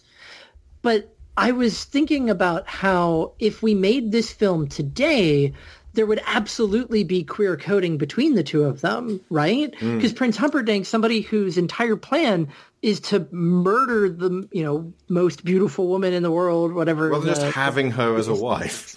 yeah, well, having her, but but having her specifically to fulfill his own ends, rather than having any kind of affection towards her and having this really dedicated lackey. I mean, it's basically the villains from uh, Birds of Prey, right? Mm-hmm. Yeah. Mm-hmm. I, I think part of why that that gets picked up on in a stronger sense, even than maybe it's portrayed in the film and, and feels like a bigger part, is because they have the two villain dynamic and they balance them so well that they feel like two halves of a whole. They do this also in The Mask of Zorro, where you have the double villain of one of them's slightly more established and one of them's slightly more outside the lines because you know he's Dunlop. either putting heads in jars or he's got a dungeon full of creepy pain toys. Oh, he puts heads in jars and then drinks the water. My God, Oh. man. and and then you also have their their different like the ways they get when violence uh, like when when their when their ire is aroused. I feel when like we've got to do a ire aroused, Mask of Zorro show at some point soon. I mean, You're dropping it's not a hints bad here. idea. So- um, Really but see that speci- movie. Oh, you've not seen Oh, it? If It's- you like this, you're going to love it. Yeah, it's it's got a similar flavour. Obviously, less Um, meta narrative, but there is a great sense of humour to it and a spark. Um, but specifically in terms of how Humperdinck and Rugen react when their dander is up, you have Humperdinck getting very explosive and shouty, and he'll. I would yell not say that if I were you. And then you have Rugen who gets just like ice cold, and he's like stabbed Inigo, and he's just like, hmm, I'm I'm disappointed that you're going to die so easily. They, I they think go to that's such quite the worst thing I've ever heard. Oh, it's so delicious. How marvelous. And but- Christopher but they Guest balance is each other out. Christopher Guest is chameleonic. If you've seen him in any other film, he's different every time. Like he's like he's Nigel Tufnel in uh, the same director uh, uh, Rob Reiner. Uh, this is Spinal Tap, so he's like, now, now, uh, who's in here? No one. And over here, you got a little guy, and like everyone just keeps on folding, and like it, ju- the performance there is so different to uh, Rugen. And then if you go to, forward to Best in Show, he's like the Bloodhound has the best nose of any dog, and and then. And then you go to Corky in Waiting for Guffman, and then you go to the, the guy from, um, the, wow, $50 worth of roses in uh, Little Shop of Horrors. He just disappears into the role of each character to the point where Rob Reiner went out to dinner with the cast and then was like, oh, Christopher Guest here. Oh, shit, you were Count Rugen. He had just basically forgotten who this guy was because in real life he's different to the characters he acts as. This is where the term character actor comes from, and it is insulting to everyone who's ever just played a character. Uh, and is you know a, a, a superstar, but it's also really good at acting. Or it is also kind of insulting to anyone who's called a character actor because they're not gorgeous. But uh, he's extremely talented on a Margot Martindale level. Nathan literally said when the movie ended and the credits came up, "Oh, it's the Christopher Guest from Spinal Tap." I completely forgot that. Which I was just like, "Yeah, but I get you. He is very different in every role he's in." As far as the queer coding is concerned with the villains, I think you could say it's on balance basically with the queer coding of Inigo and Fezzik. They're all Mm. very close male relationships, so I think it kind of balances itself out. No, I for want the to be most part. clear. I want to be clear here. I'm saying that there really isn't any queer coding. Oh, I exactly. was I surprised agree. that there was so little. Also, now that you mention it, only one person in this whole film finds Buttercup attractive, and she's the most beautiful woman in the world. Like Fezzik's like, "Hello, lady," but he's not like, "Her," and Inigo's not besotted with her either. And seemingly neither Rugen nor Humperdinck or anyone seems particularly interested in um, Buttercup. It's only Westley, and he is interested enough for all of us. There's he is besotted. person. In the words of Mark Knopfler, he became obsessed. Maybe not the best lyric. There, there is one person you're missing. Uh, the king. King? Uh, Oh, is he very kissed guest. And for the record, I mean, both Westley and Buttercup, big reasons why I'm bi. Just saying. oh yeah. That's understandable. You want to talk about people who we, we should have had them have a longer career doing this sort of thing? Like Cary Elwes should have been a swashbuckling hero for at least a decade after this. Yeah, The 90s just wasn't very swashbuckling, unfortunately. true. They tried to make uh, one swashbuckling film, Cutthroat Island, and then it was decreed by Hollywood because that killed a studio uh, that there was to be no buckles swashed ever again. And uh, Robin Hood Men in Tights didn't really help. I was just going to Mm. say that would have put the mockers on it a little bit, but I think it, it is a little bit frustrating with uh, Cary Elwes. I feel like he missed a lot of boats because um, I, I, because he's British. I, I mean, like the one that always annoys me, and it's only a little bit because I really, really, really do like Keanu Reeves, but Dracula. Jonathan Harker, and you've got Cary Oh, Elwes right there, and yet I no, know where the bastard Reeves. sleeps. Really? Surely he would have been more appropriate for the text. For me, I think we established this while we were making the film, well, well making the uh, analysis of the the film. Keanu Reeves helps Dracula to become so operatically Well, good bad. There is that. but still, At least, at least we'll always have the cat returns and Cary always voicing a magical cat swashbuckler. He also plays the uh, the boyfriend in uh, Liar Liar, the uh, the potential new father for Max. Hey, Gipper! I have something for you, young man. Ooh, watch yourself, it's the claw! Ooh, the claw's coming at you. Ooh, you're scared of the claw. You're scared of the claw. Ooh. Jerry. Jerry. Huh? It's okay. You don't have to. There's a sizable loss in this film when uh, Westley apparently dies the first time around, it's a, it's a shock because you, you're presented with this farm boy who's very, very patient and has this mimetic, as you wish, uh, response to every um, uh, demand from uh, uh, Buttercup. Um, so, like, there's a certain purity about him, which means that when he turns up as the man in black, yes, That's well, no. I was just going to say that's another massive credit to his acting prowess. Yeah. That I genuinely thought, oh, they filmed that bit at the beginning and then came back five years later to do the rest, because he's he's kind of as the farm boy, he's so uh, fresh and innocent and kind of soft round the edges looking, and he's he really sharpens up and becomes much more uh, kind of rapier Hmm. wit and rapier sword um, once he's the man in black. Yeah. But then the book and the film kill Westley, uh, as in, uh, and, and, and this bit in the commentary really stuck with me. Uh, Goldman said that uh, as soon as he had written the page, uh, you know, Westley lay dead on the machine. He just burst into tears, which was uncharacteristic for him as an author. And there have been a couple of characters in New Century that I have elected to kill ahead of time and then finally gotten around to it and just burst into tears as I'm doing it. I'm just, I'm feeling like I am feeling so cruel at this point. Certain uh, examples, I'm thinking all the way up to the point where that, where the book is released or the episode is released, you can still go back on this. You can still change it so that this character doesn't die. You have the power of life or death here. So every single death has to be really valid. It can't just be for shock value. But that the idea of loving a character of yours so much that you feel like a part of you is going when they're killed, even if he had intentions to bring Westley back, it just feels like a stroke of pure cruelty for a writer. Fezzik, Fezzik, listen. Do you hear? That is the sound of ultimate suffering. My heart made that sound when Rugen slaughtered my father. The man in black makes it now. it's intentionally excising a, a point of view that you've been exploring.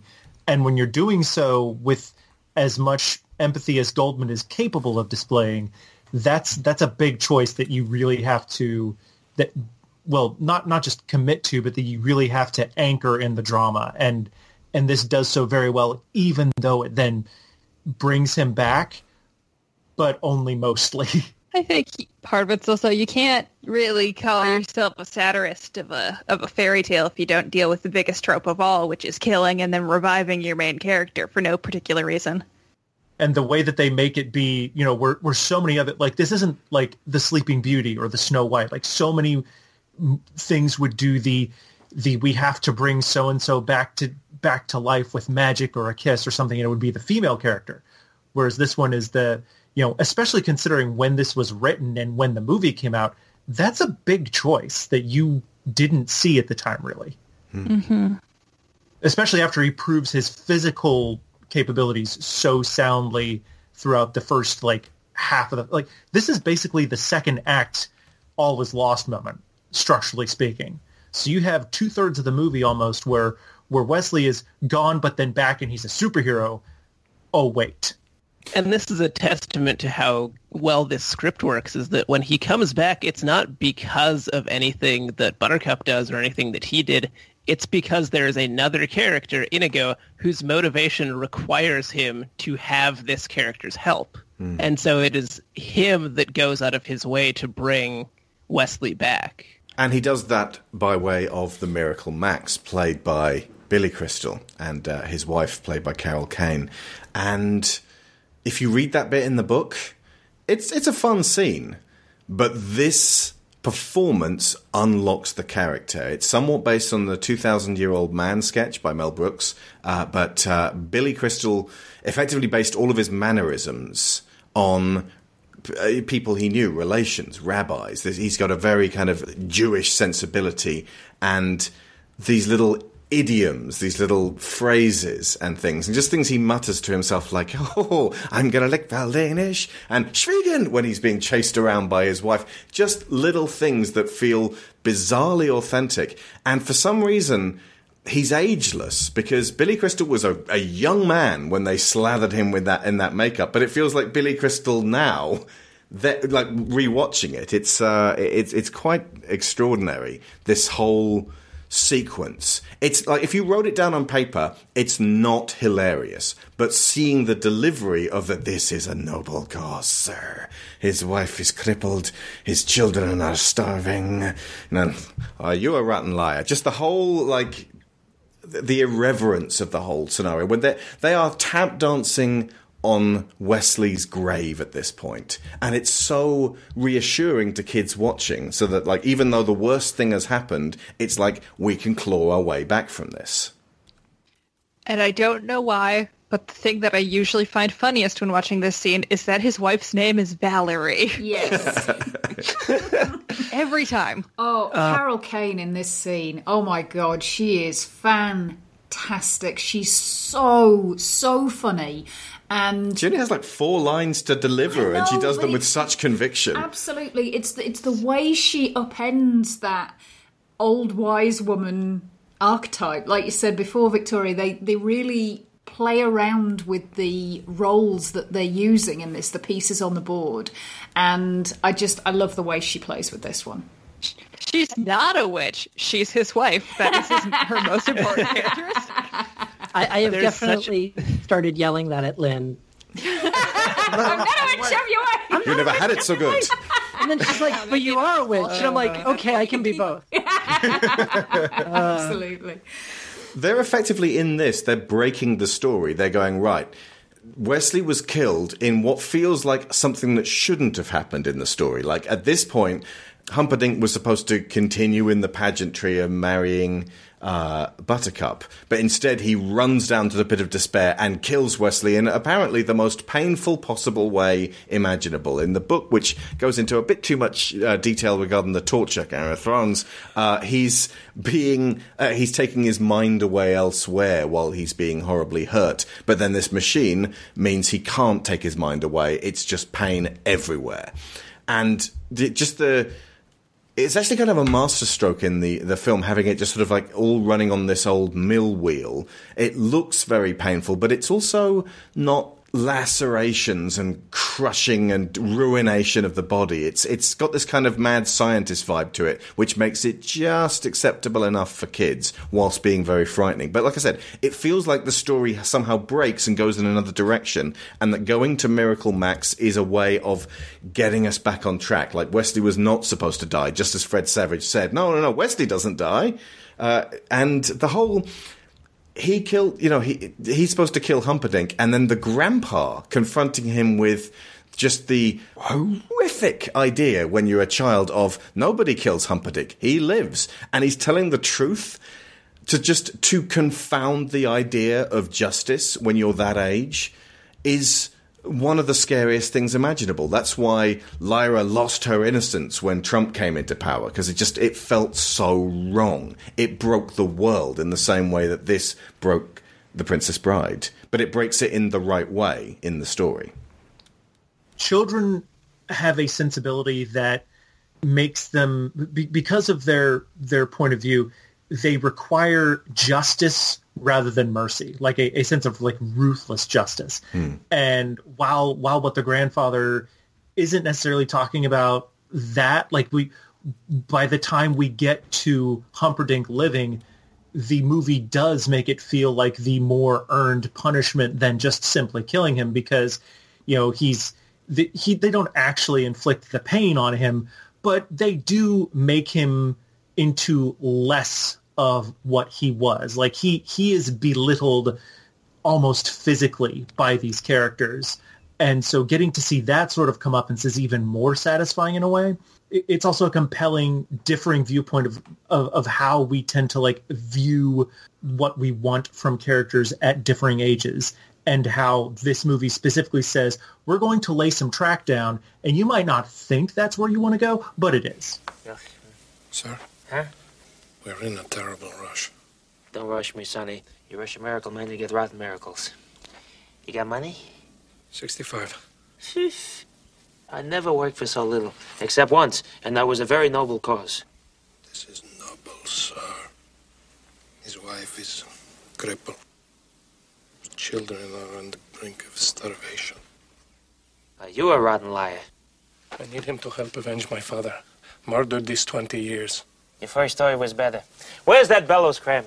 He probably owes you money, huh? Well, I'll ask him. His daddy can't talk. Ooh, but, ooh, look who knows so much, huh? Well, it just so happens that your friend here is only mostly dead. There's a big difference between mostly dead and all dead. Please open his mouth. Now, mostly dead is slightly alive. Now, all dead, well, with all dead, there's usually only one thing that you can do. What's that? Go through his clothes and look for loose change. Hey! Hello in there! Hey! What's so important? What you got here that's worth living for? True love, you heard him? You could not ask for a more noble cause than that. Sonny, true love is the greatest thing in the world. Except for a nice MLT, a mutton, lettuce, and tomato sandwich when the mutton is nice and lean and the tomato is ripe. It's so perky. I love that. But that's not what he said. He distinctly said to blave. And as we all know, to blave means to bluff. Huh? So you're probably playing cards and he cheated. Liar! Liar! Liar! Get back, witch! I'm not a witch, I'm your wife. But after what you just said, I'm not even sure I want to be that anymore. You never had it so good. True love. He said true love, Max. Don't say My another God. word, Valerie. He's afraid. Ever since Prince Humperdinck fired him, his confidence is shattered. Why'd you say that name? You promised me that you would never say that name. What? Humperdinck? Ah! Humperdinck! Humperdinck! Humperdinck! Stiegen! Humperdinck! Humperdinck! I'm not Humperdinck! True mm, Love lies expiring, and you don't have the decency to say why you won't help. Nobody's hearing nothing. Humperdinck! Humperdinck! This is Buttercup's true love. If you heal him, he will stop Humperdinck's wedding. Shut up. Wait, wait. I make him better. Humperdinck suffers. Humiliations galore. I did a lick Daldanisha. That is a noble cause. Give me the 65. I'm on the job.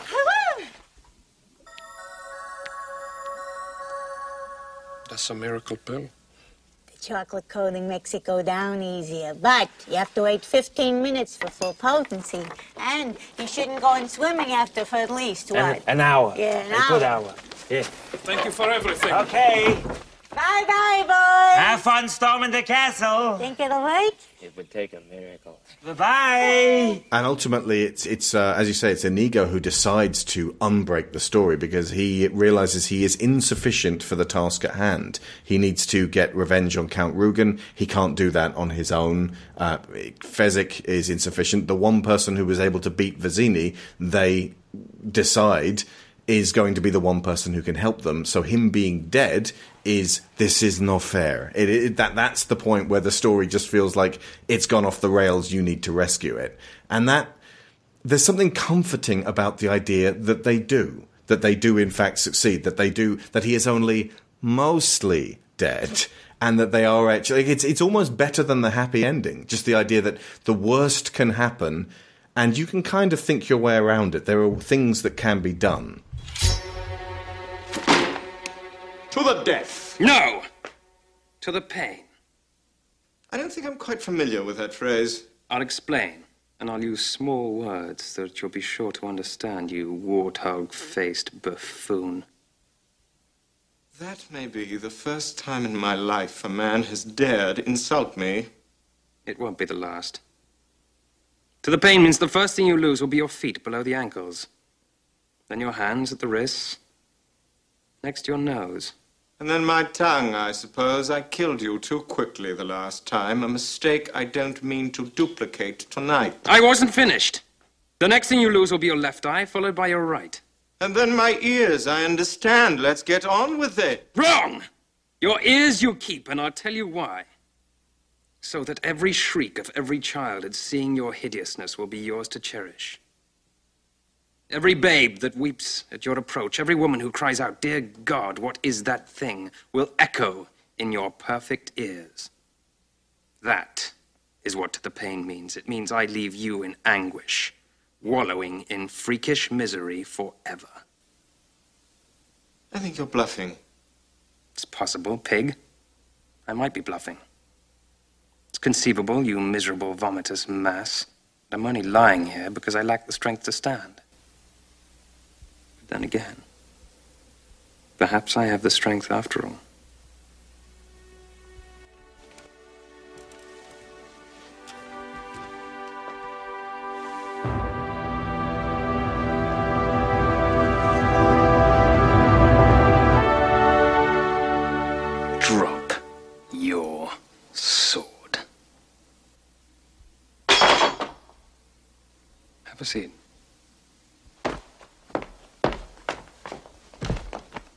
Tie him up. Make it as tight as you like. Oh! Where's Fezzik? I thought he was with you. No. In that case, mm, help him. Why does Westley need helping? Because he has no strength. I knew it. I knew you were bluffing. I knew he was bluffing. There is, however, a bit of this that has always mildly unsettled me, and that the description of the torture machine and what it does is that it takes away years of your life. Mm-hmm. So they do set it up to 50, which just leaves me always with the slightly melancholy idea that Buttercup and Westley are going to get to be together, but then Westley's going to die in like 10 years because he's going to be the equivalent of 90. Mm. Uh, in the book, uh, it's described as uh, Count Rugen has taken 20 years off his life. He only had 20 years left. And that means that uh, when it was shunted to uh, full power, he lost all of that in one go. So technically, whatever life he has is all gained from the giant chocolate pill that Miracle Max gives him. And it also kind of, you could interpret that as him defying the threads of fate. Like it is indeterminate how long he will live at this point. That's a slightly more hopeful way of looking at it. Yeah. Well, I'm a writer. the way it appreciate describes. the, uh, oh, sorry. Go ahead. Oh, just the, just the way it describes, um, because to kind of um, jump off of what you were saying, that it's it sucks years of his life away. That's a very smart way of making the torture feel like it's violating something Yeah. without being graphically explicit, because it's it's taking things away from you, but it's doing so with like water and suction cups, so it doesn't feel quite as grossly. Yeah. It's not mutilation Invasive? or bone breaking, Exact- like I said earlier. Yeah.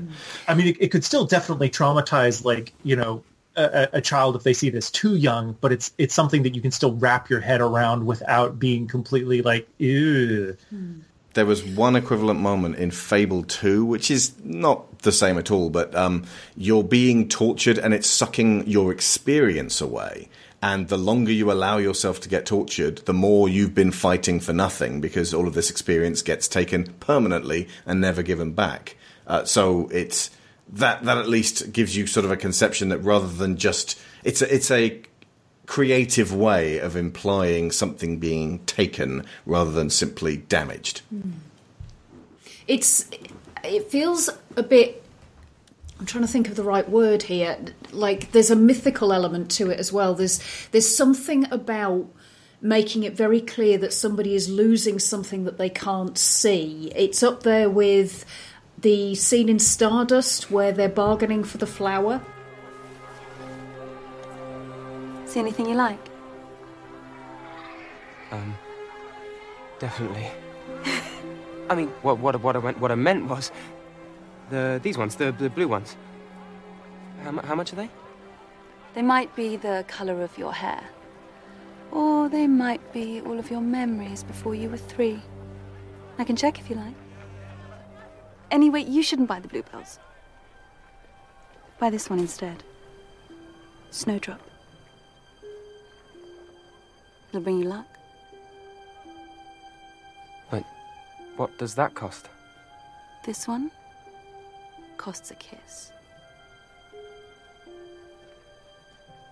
Yeah, the idea that you're you're trading something and giving away something that you may not ever really be aware that you lost. Stardust is very much a spiritual successor to uh, Princess Bride, and no bugger saw it. It's one of uh, Matthew Vaughn's finest films. Yeah, there, there is this element to the world building in The Princess Bride that is kind of cavalier and abstract, but in a way where the characters are always willing to go along with things that need to exist for this story to happen. So the machine exists because they need a way for Westley to, you know, be be tortured and be killed that is still friendly to kids. And Miracle Max needs to exist because there has to be a way to bring him back, or else the final act can't happen. Yeah. But also they're established to have existed previously. One of the reasons Miracle Max works so well is that he's got this personal vendetta against the prince that portrays some history that you don't see, but you get a good enough sense of with their arguments. It goes back to that looseness that like you could be mistaken for thinking that a lot of the elements of this movie were improvised because it, it feels that way when the uh, when the characters and the actors are delivering those those lines. My God, he's climbing. He's Got very good arms. He didn't fall? Inconceivable. You keep using the word. I do not think it means what you think it means. You there, boy! I ain't no boy, I'm a man. A man of the night. I don't think that means what you think it means. A nearby horse seemed to say. Okay, what we're going to do now is we're going to go to Twitter and we're going to read out your reasons, folks, for why this film has such. Well, uh, the way I phrased it is The Princess Bride has quality baked into every morsel. It's a challenge to pin down just one reason so many people hold it in the highest respect because there are so many. Tell us why you love it, and we might read your tweet out when we record this week. So, what we're going to do is we're going to go round the horn uh, me, Sharon, Victoria, Brendan, Mackenzie, Nathan, and we'll just read out as many of your answers as we can in. Let's give it 10 minutes, shall we? So uh, my, the first one is uh, Mike Hearn. it's such a pure and unique experience. I cannot think of one movie like it. The two movies in one part has been done, but not even close to the same style, effectiveness, or quality. Feels a bit like Joss way before there was a Joss. Guessing it was a key influence. Sharon, yours is Bets. Uh, so from Bets, it has honestly everything you need in a movie action, romance, comedy, and triumph. It's endlessly quotable with an endearing and lovable cast, a near perfect adaptation of the source material, and one of the best feel good movies there is. It can't be bettered. It's inconceivable. Inconceivable! I found Michelson Knaps. While it's well acted, told and sh- told, shot, and written, and I love it for those reasons too. It's a film that's sincere at every level of its inspection and dedicated to love and goodness. The love between Westley and Buttercup uplifts and make better themselves and those around them in the film and out. One night is a Justice Accolade. I know the reference. Anyway, I understood uh, that from- reference. Because not only is every other line a perfect jewel, but it feels like everyone had so much fun making it. That's true. I think it was the first movie I saw that managed to combine fantasy humor, drama, and meta humor. Also, it predicted 2020, but I disagree that masks are comfortable. Yeah. Correct, sadly. Brendan for Sam McConkey. There's something in it for everyone, and it also has a timeless quality to it. It's sincere, heartfelt, funny, and substantive in equal measure. The self-awareness helps too. Okay, Nathan, can you find Toby slams head on desk Jungius? I saw and fell in love with the film much later than most. I was feeling exceptionally ill and asked people for recommendations for sick day viewing, and a friend said this was practically made for that purpose. They were so right. It's comforting, uplifting, inspiring, and charming, and that's just the first four things which come to mind. Even on a first viewing, it feels like a treasured story you've heard before from a loved one. By the end, you know this far this is far from the last time you'll seek it out. Kat Essman says, We used to joke that my parents were their generation's Westley and Buttercup. They were just always right together. It's why, when I got married, my dad was gone, but my mom walked me down the aisle to Storybook Love. Ah, the song from the end of this. My husband ended his vows with, As You Wish. Oh, That's beautiful. you made my heart go pity pat. Oh. Uh, Michael B. Sordin. Every girl Nice in my every girl in my middle school loved Westley. I was jealous until I saw it, and he became an all-time hero in my eyes. Still one of the few movies I would still watch today without feeling like I'm wasting time. What you gotta do is threaten to smack girls in the face. They love that. That's the one bum note in this film. Victoria Hunter? I loved it as a child because it was so quick-witted and just a bit odd. The characters said and did things that characters in other movies didn't. Very true. That's where the colloquial feel of, of the uh, language and the also thinking around the narrative and going, right, if I do this, then you're going to do that. So, like, it's like a chess game with a lot of characters. And that, like, having characters be cunning is very endearing. Again, that's how George R. R. Martin makes his bread and butter. Brendan, Zach Malm. It directly sculpted my taste in media through how it prioritized the characters being sincere through all the hijinks that ensued. These are people who contain multitudes, and that allows the story to effortlessly shift from adventure to romance to drama and back again. People who contain multitudes. That's that interior life uh, we mentioned earlier. The the idea that a person is no one thing.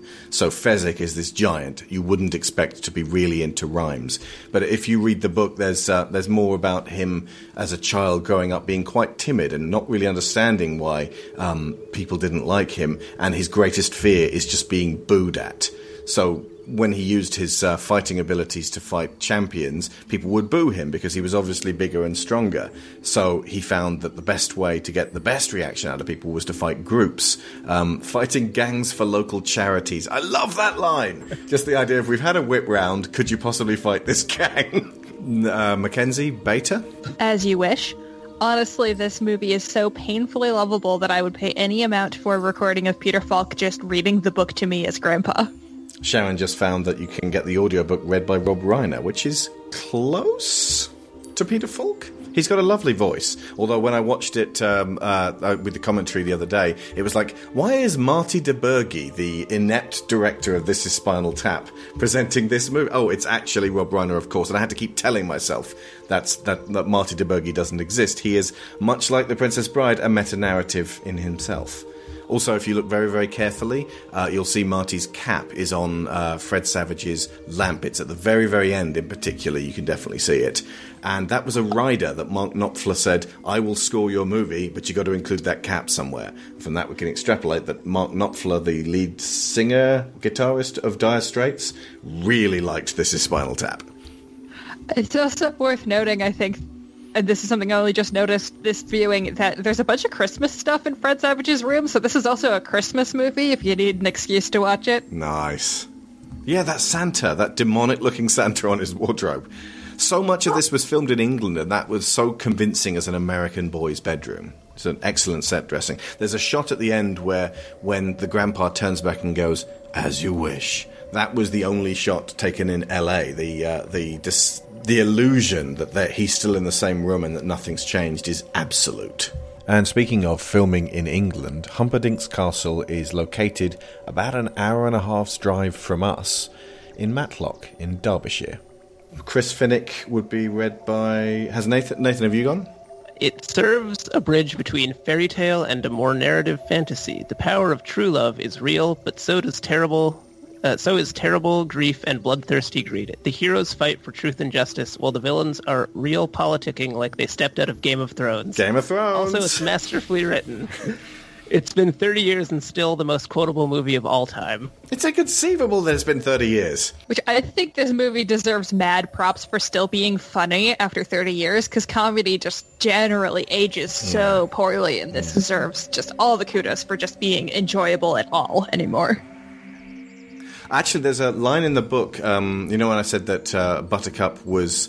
Um, that there were slowly women who were more beautiful than her being le- becoming less beautiful as she rose to the top of this mountain. One of them was uh, a king who fell in love with the maid uh, who was beautiful, and the queen got jealous and start- started leaving uh, this girl's weakness, which was chocolates, lying around the palace. And so she ate and ate and ate, and eventually became very, very chubby.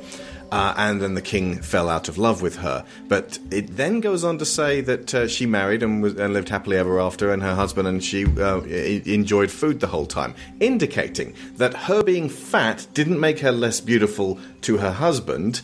It was the king's problem in this scenario, which is remarkably right on for right now. Megan Olson says the characters in this film are so memorable and imminently quotable. I hear people using lines from it in my daily life. You'll fall in love with each so easily, and they're charming and fun. The movie is quirky whilst also having an amazing message of love conquering all. Sharon, Kevin, Kevin CV. Kevin CV says, I loved how subversive it was compared to the average fairy tale like story. The best example I can think of regarding that was Westley not being 100% fighting fit after being resurrected. That's another th- like one of the brilliant things about the ending. Um, you get that big sword fight for between the two characters you want to see sword fight, Rugen and uh, Inigo, and you get that catharsis of that revenge uh, drama there. And it's you shouldn't be that happy that Rugen's being murdered, but it does feel like something's being released. Again, the book has more details on exactly how obsessed with making this beautiful sword Inigo's father was and how close the two of them were and how much Inigo loved his father. And then just having Rugen go nope, and then cut him through the heart to uh, just take him out of the picture. Just and how life shattering that was for Inigo. So it does feel like that was a righteous kill at the end. But then Westley, rather than just dueling Humperdinck, because we've seen one fantastic duel and one running battle, beats him in a battle of wits and bluffs his way through. That, that a character winning by cunning is also really empowering the kids who aren't all that physically powerful. So they're like, actually, I could bullshit my way to victory. This is really nice. uh, Victoria, Michael Emig. It has a clear wit that never detracts from or clouds its enthusiastic earnestness with cynicism. It's a sense of humor very similar to that of Sir Terry Pratchett, and for that I adore it. Agreed. Very agreed. Uh, Brendan, uh, just Sam. Ooh, this one has an animated jive to it. Yeah, it says like- rodents Here are unusual size. All right. A beautiful story with an endearing cast of characters with fantastic comedic timing. Rodents of unusual size? I don't, I don't think, they exist. Nah. Slam. Lyra said today, Republicans of unusual shittiness? I don't think they exist. Austin Wilden. I saw it for the first time during a movie day in middle school. The dialogue and the characters were so sharp and memorable that it felt like a story that had always been with me, finally taking form. David Andrew Gaddis. Are you kidding? Fencing, fighting, torture, revenge, giants, monsters, chases, escapes, true love, miracles? Peter Falk sums it up. Why would you ever not believe Peter Falk? And Greg says because he never remembers where his glasses are. Is that a Columbo thing? He does look for his glasses whenever he first sits down to read. Got it. He like pats every pocket before finding them. Nice. Put yourself out of range, says. The Princess Bride has tongue-in-cheek playfulness mixed with heartfelt sincerity and walks a careful balancing act between the two without letting one overwhelm the other. A lesser version of the film could either take itself too seriously or descend into mean-spirited farce. Chris Pestecchi says. I can't think of any other movie that can dance as deftly along the line between satire and sincerity. Nice. Trevor Fitzpatrick smiling politely. I love The Princess Bride because it's self-aware without being a parody of itself and it illustrates the beauty of good storytelling. Stephen Baz Clennell. Because it perfectly captures the feeling you had as a child of discovering an amazing story and stopping everything else to devour it. And because, even though I've seen it hundreds of times and I'm now old and cynical, it still gives me a warm glow, like Ready Brek. Do you have me- Ready Brek in America? No, we don't. It's kind of like porridge. A No, bit- it's kind of like the bits that are left when you've taken the porridge out. Ew. well, we eat it in England and it makes us glow orange. Uh, Stephen Atwell. Growing up, watched the fencing sequence between Inigo and the Dread Pirate Roberts so many times I broke the tape. Okay. My friend the other day told me that the movie isn't as good without the tapeware. Oh, nice. Uh, actually, I have uh, Sharon to thank for this one. You actually introduced me to this film. It's one of the few that you showed me. that I got to first. Yeah. Other ones included, I think, um, Pump Up the Volume. Mhm. That was great. yeah. And uh, Willow? Cry Baby. No, you no mean Willow. Come off it. Sorry. and Cry, Cry Baby, Baby, which is eh. Douglas Van Bennekom. I love the humor and earnestness of the story. It really feels like a modern fairy tale. Brian Novak. The dialogue is just so rich, especially during the fight scenes, and yes, the Battle of Wits counts. It really Mhm. rewards folks who pay attention. For instance, when Humperdinck identifies the iocane powder by smell. Yep. It has an underlying joy and humor and never insults the viewer. It plays off tropes in a satirical manner, but never in a malicious way. It enjoys the world it lives in and wants you to enjoy it too. Yeah, that uh, never insulting the viewer is important. Like, if you're going to mess around with stuff, it has to be for the edification and the enjoyment and the uh, engagement of the viewer. Otherwise, if you're just like, I'm going to mess with things and just hurt people that you care about. One of the things that's important with distinguishing good and bad satire a lot of the time is a love for the thing you're satirizing, Yeah. or at least a respect for it. And this clearly is so in love with fairy tales and adventure movies, and it just wants to rel- revel in their existence for a little while. Uh, Pagliacci. You're right. This is hard. Maybe that I can't think of any adaptation that captures the essence of its source so well, and even the grandson has a character arc. It's true, and I was just about to get to that, so that's how we're going to finish off. And the last one is Danny Manili, uh, which is why Twu Love, of course, which is an inordinately simple concept with deeply complex ramifications that is very generously displayed in this film. It feels soaked into it. Farm boy, fill these with water. Please. As you wish.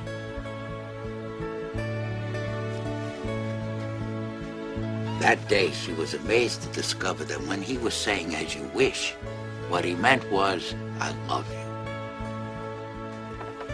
And even more amazing was the day she realized she truly loved him back.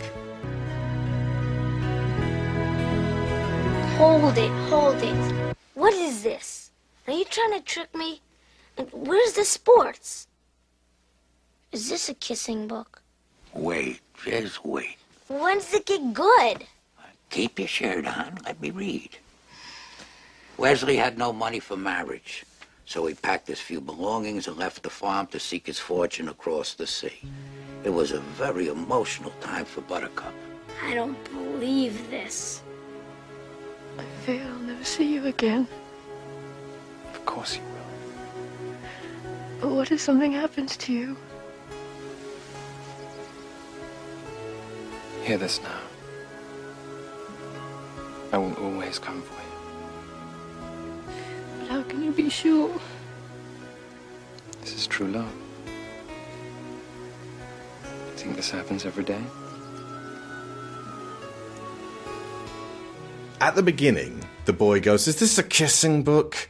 And then at the end, the uh, grandfather's like, "Ah, they, they kiss, you know. You, you don't want to know about it." And the and the kid's like grabbing him, going, "No, no, no! I need the satis- I want satisfaction. Like, like deliver me this love." And the idea that a, a cynical kid could kind of open his heart a little, it's not over egged, but it's the subtext of the film. Like, we are hard hearted, cynical people. This was delivered in the 80s when everyone was cynical. It was Generation X who reveled in not caring about stuff. And at the same time, caring a lot too much about the cartoons we watched when we were kids and obsessing about the details. But um, the idea that he could go from you know, just dismissing all, all of the lovey-dovey stuff to actually to, to jump over that sense of powerful connection and that sense of, um, in this case, it's this sort of glorious victory that they're. I mean, it's it's not coincidental that when they jump out of the window, they ride away on four pure white horses. They've effectively rescued because those are Humperdinck's horses. They have rescued purity from the clutches of corruption, and for that to be what wins at the end makes a bold statement and for the kid to respond to that is bolder still. And that's what I was talking about when I was mentioning how this is almost like how Edgar Wright calls his shot. Like the the bit where Grandpa says, "Maybe you won't mind so much when you're older." Hmm. That is 100% the the bit in Shaun of the Dead where like, "Okay, go get Liz, go get Mom, go to the Winchester and wait for this to blow over." that's the movie. Have a cup of tea. they just told you the movie, and then they get there, and you're like, "Yeah, no, I want to see that kiss. We have earned that kiss. We didn't earn the kiss before he leaves. That's Mhm. why you don't see it." Because the kid's like, no, I don't want to hear that. We that's that's him saying the audience hasn't earned that. The film hasn't earned that relationship yet, but we will. Nice. This was a wonderful show. Has anyone else got anything to add regarding The Princess Bride? Now, when we could go into all kinds of little alcoves. We've barely talked about Yellin. Um, I, I have one final thing I wanted to mention, which is essentially what I would have responded to you on Twitter had I not been invited onto the show. Mm-hmm. As much as I love this movie and as much as I've seen it a million times, it reminds me of the relationship I had with my dad in like a really specific way. Because when I was a little girl, we would actually go on these long walks out into the woods and find little groves, whereas me, my dad, my mom, my sister, and he would read to us. Um, specifically, it was The Hobbit that he read most of the time. nice, heartwarming kind of memory of like the better days with my family that the opening of this movie with the grandfather coming in and starting to read to, you know, Fred Savage, uh, it just reminds me so much of that, like every time. And it puts me in such a like like a warm, happy like headspace just at the very beginning of it, and it just carries it the whole way through.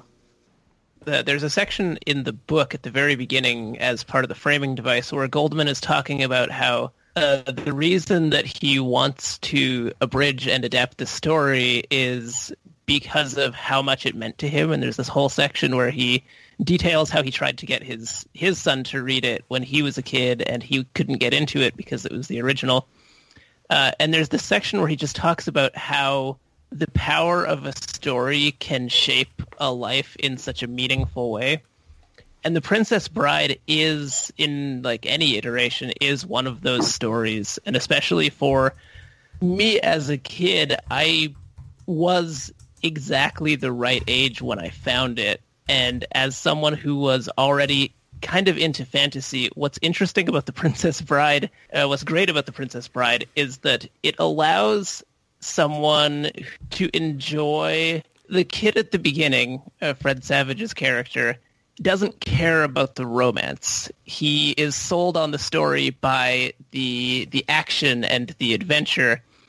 Murdered by pirates is good, as he says at the beginning. but what he cares about by the end is that romance, is the characters. He builds that empathy for them, and that is what he wants by the end of the of the movie. And it's rare that you have a piece of media that allows someone who is uh, more masculinely inclined to be able to engage with something like romance in that way. And that was something that I think is that The Princess Bride did for me. It, it allows, as a young boy, it allows you to entertain romantic notions that are not, you know, capital R adventure romance, but romance in a more intimate sense. Yeah, this I can kind of trace this movie back to being the the ur text of me getting invested in romantic adventure, not just hey, swords are cool, anything with swords. I, I'm a huge romantic at heart, and this this is a large part of why because it's about hey, this is this is people we care about, and we want them to be happy, and we want them to be happy together. It's a good kissing story. it's a great is a good kissing kissing story. book, yes.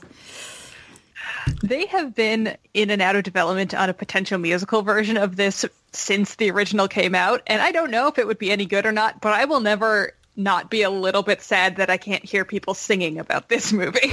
Oh, Lin Manuel Miranda for Inigo. Oh. Yes. Oh, now I'm even more angry and sad. Angry? Well, maybe someone will suggest it to him and he'll write one. My name is Inigo Domingo Montoya. I'm a scholar of the blade. Some say wizard. I say either way, self-made. Mel Brooks says Miracle Max. Yes. So I, I randomly, when I was researching this, I found a listing of, um, they did a reading at the Los Angeles County Museum of Art uh, some year, like, I think a couple years ago. And the names of some of the people who came in and did the reading for certain characters, like Paul Rudd as Westley, um, Cary Elwes came back to play Prince Humperdinck. Um, uh, Patton Oswalt as Vizzini. And uh, Rob Reiner came back, uh, uh, voiced the grandfather, and Fred Savage came back to revoice the grandson. Oh, that's so sweet. And it's just Hey, I'm a grandson now. I had to re like resist my urge to say Fred Savage has a very punchable face for this entire podcast because it's an inside joke that most people don't get. kind of prefer Marvel movies. We are Marvel. Yeah, but you know, you're Marvel licensed by Fox. It's like if the Beatles were produced by Nickelback. It's music, but it sucks. Hey, that's it. I'm done. I've had it with all this Nickelback hating, right? You think that makes you cool with the cool kids in school, Fred? No, it just makes me right. It doesn't. They're overproduced, formulaic ear garbage. Oh, really? You know who might disagree with that? Facts. I thought we were just having fun. I didn't realize it was You a. know, you were, um, you gotta say, you were nicer as a kid.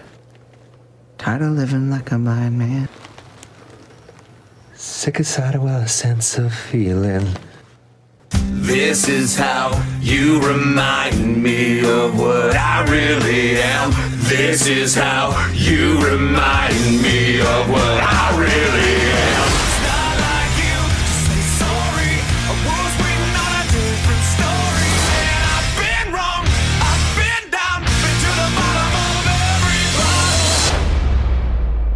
One of the last things we're going to leave you with is the cinematic trailer for The Princess Thieves. I composed this recently to play for an interested executive, and I believe it captures the spirit of my book and its audio drama that owe both so much of themselves to this wonderful film and wonderful book. Goldman and Reiner and Elwes and Wright and Patinkin and Shawn and Andre and Sarandon and Guest and Crystal and Kahn and Falk and Cook and Smith and even little Frederick Savage. So much of The Princess Thieves owes itself to them. Stand and deliver! What?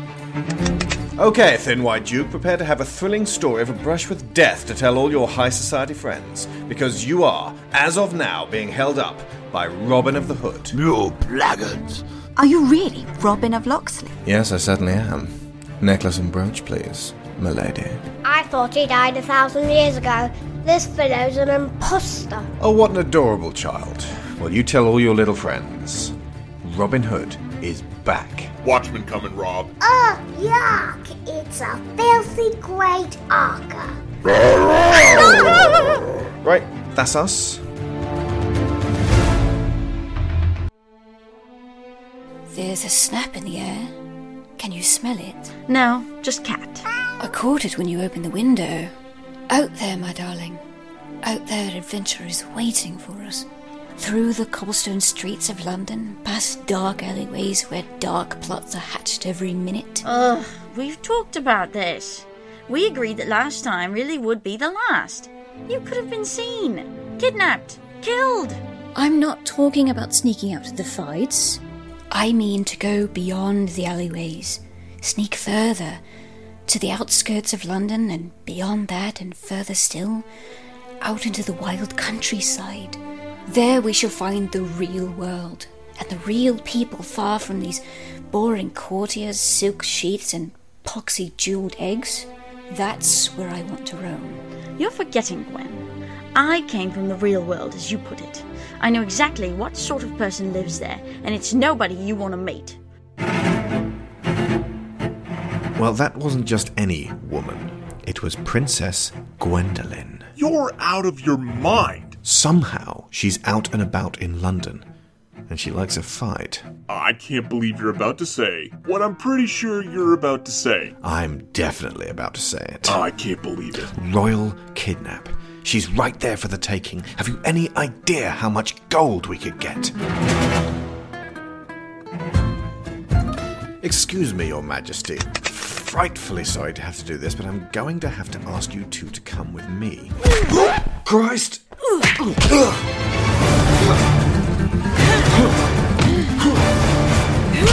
Stand still. No, you'll hit me. You little rat. That's hurtful. Honestly, this didn't go at all how I planned. I never knew you could do this. I was watching you fight earlier. You're amazing.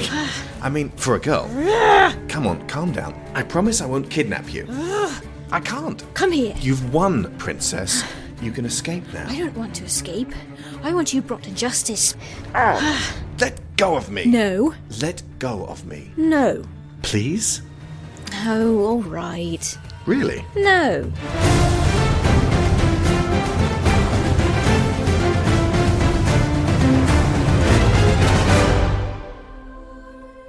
Find my daughter.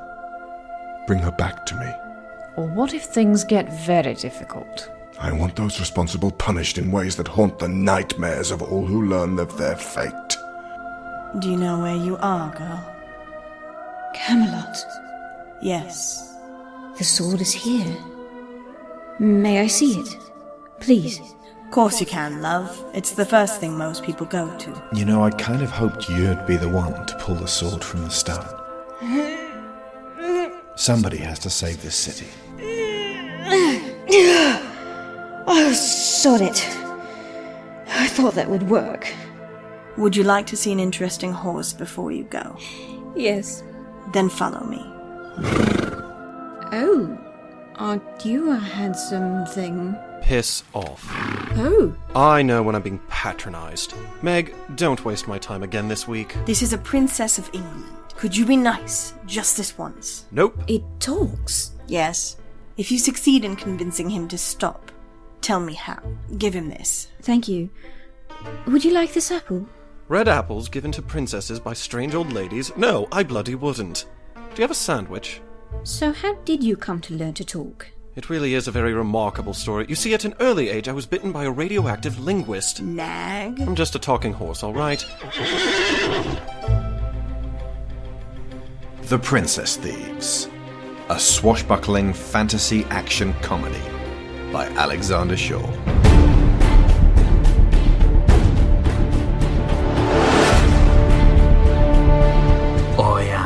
Black Shuck. This is my city. And yet, architecturally speaking, it's really quite inconvenient sometimes. You know, when you're stalking the night as its dark bringer of justice. There we are. Now don't worry, the twitching will stop in a bit. Yes, it's horrible, isn't it? Shush now. We're going to take a trip to the nice people at the Tower of London. You've been causing the watch quite a bit of exasperation. It's not who I am under this mask, but who I am when I'm in the mask. When. my legs! My legs! Oh, the back, the back as well. Oh.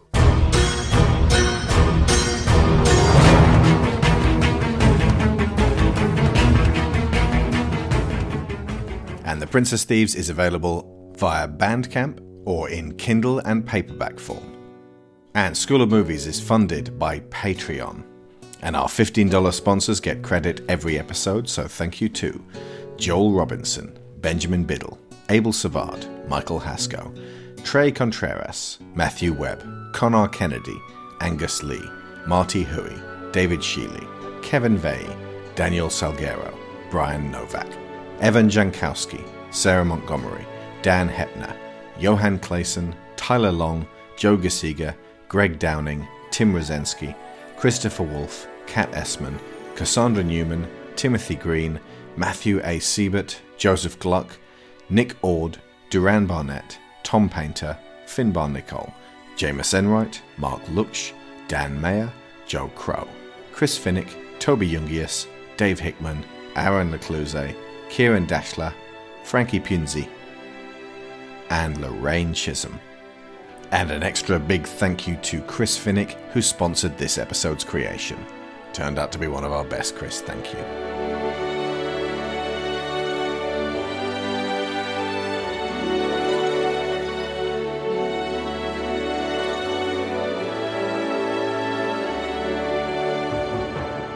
Uh, before we go, where can people find the recent work that you are most proud of? Uh, let's start with Brendan. You can uh, find me at normannerd.blogspot.com or follow me on twitter.com uh, at BLC Agnew. I've recently been contributing to Cinapse, that's C-I-N-A-P-S-E dot C-O.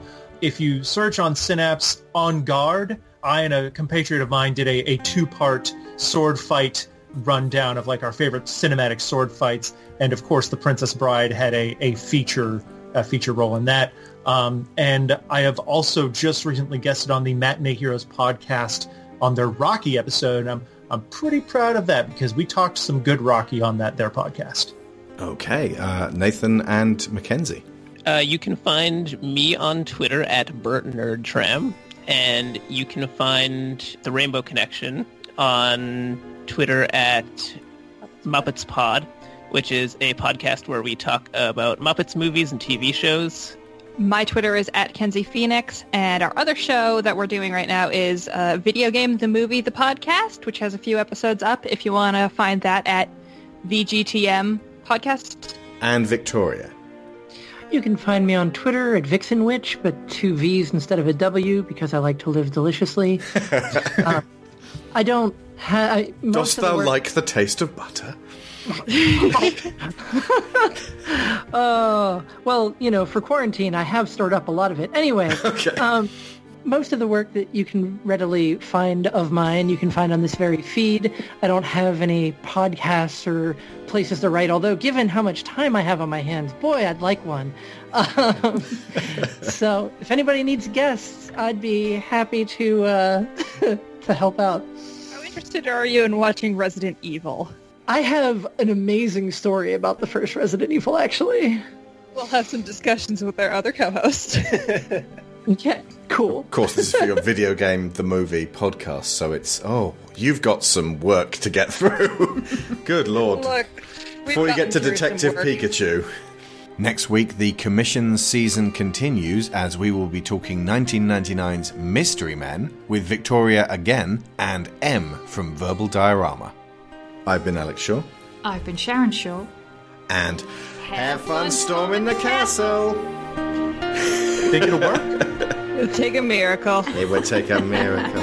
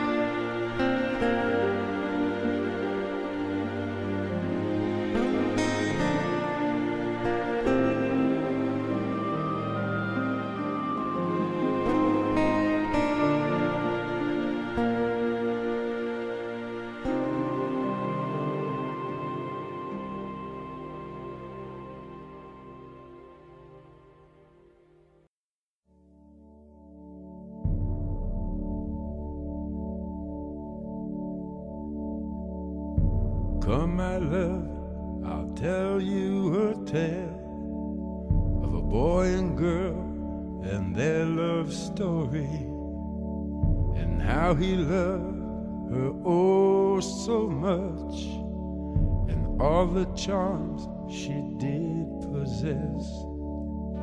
Now, this did happen once upon a time when things were not so complex and how he worshiped the ground she walked and when he looked in her eyes he became obsessed my love is like a storybook story but it's as real as the feelings i feel my love is like a storybook story but it's as real as the feelings I feel. It's as real as the feelings I feel.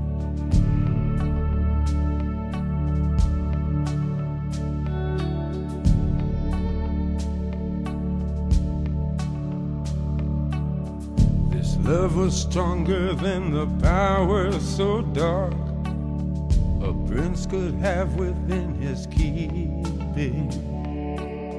His spells to weave and steal a heart within her breast, but only sleeping. My love is like a storybook story, but it's as real as I feel. My love is like a storybook story, but it's as real as the feelings I feel. It's as real as the feelings I feel.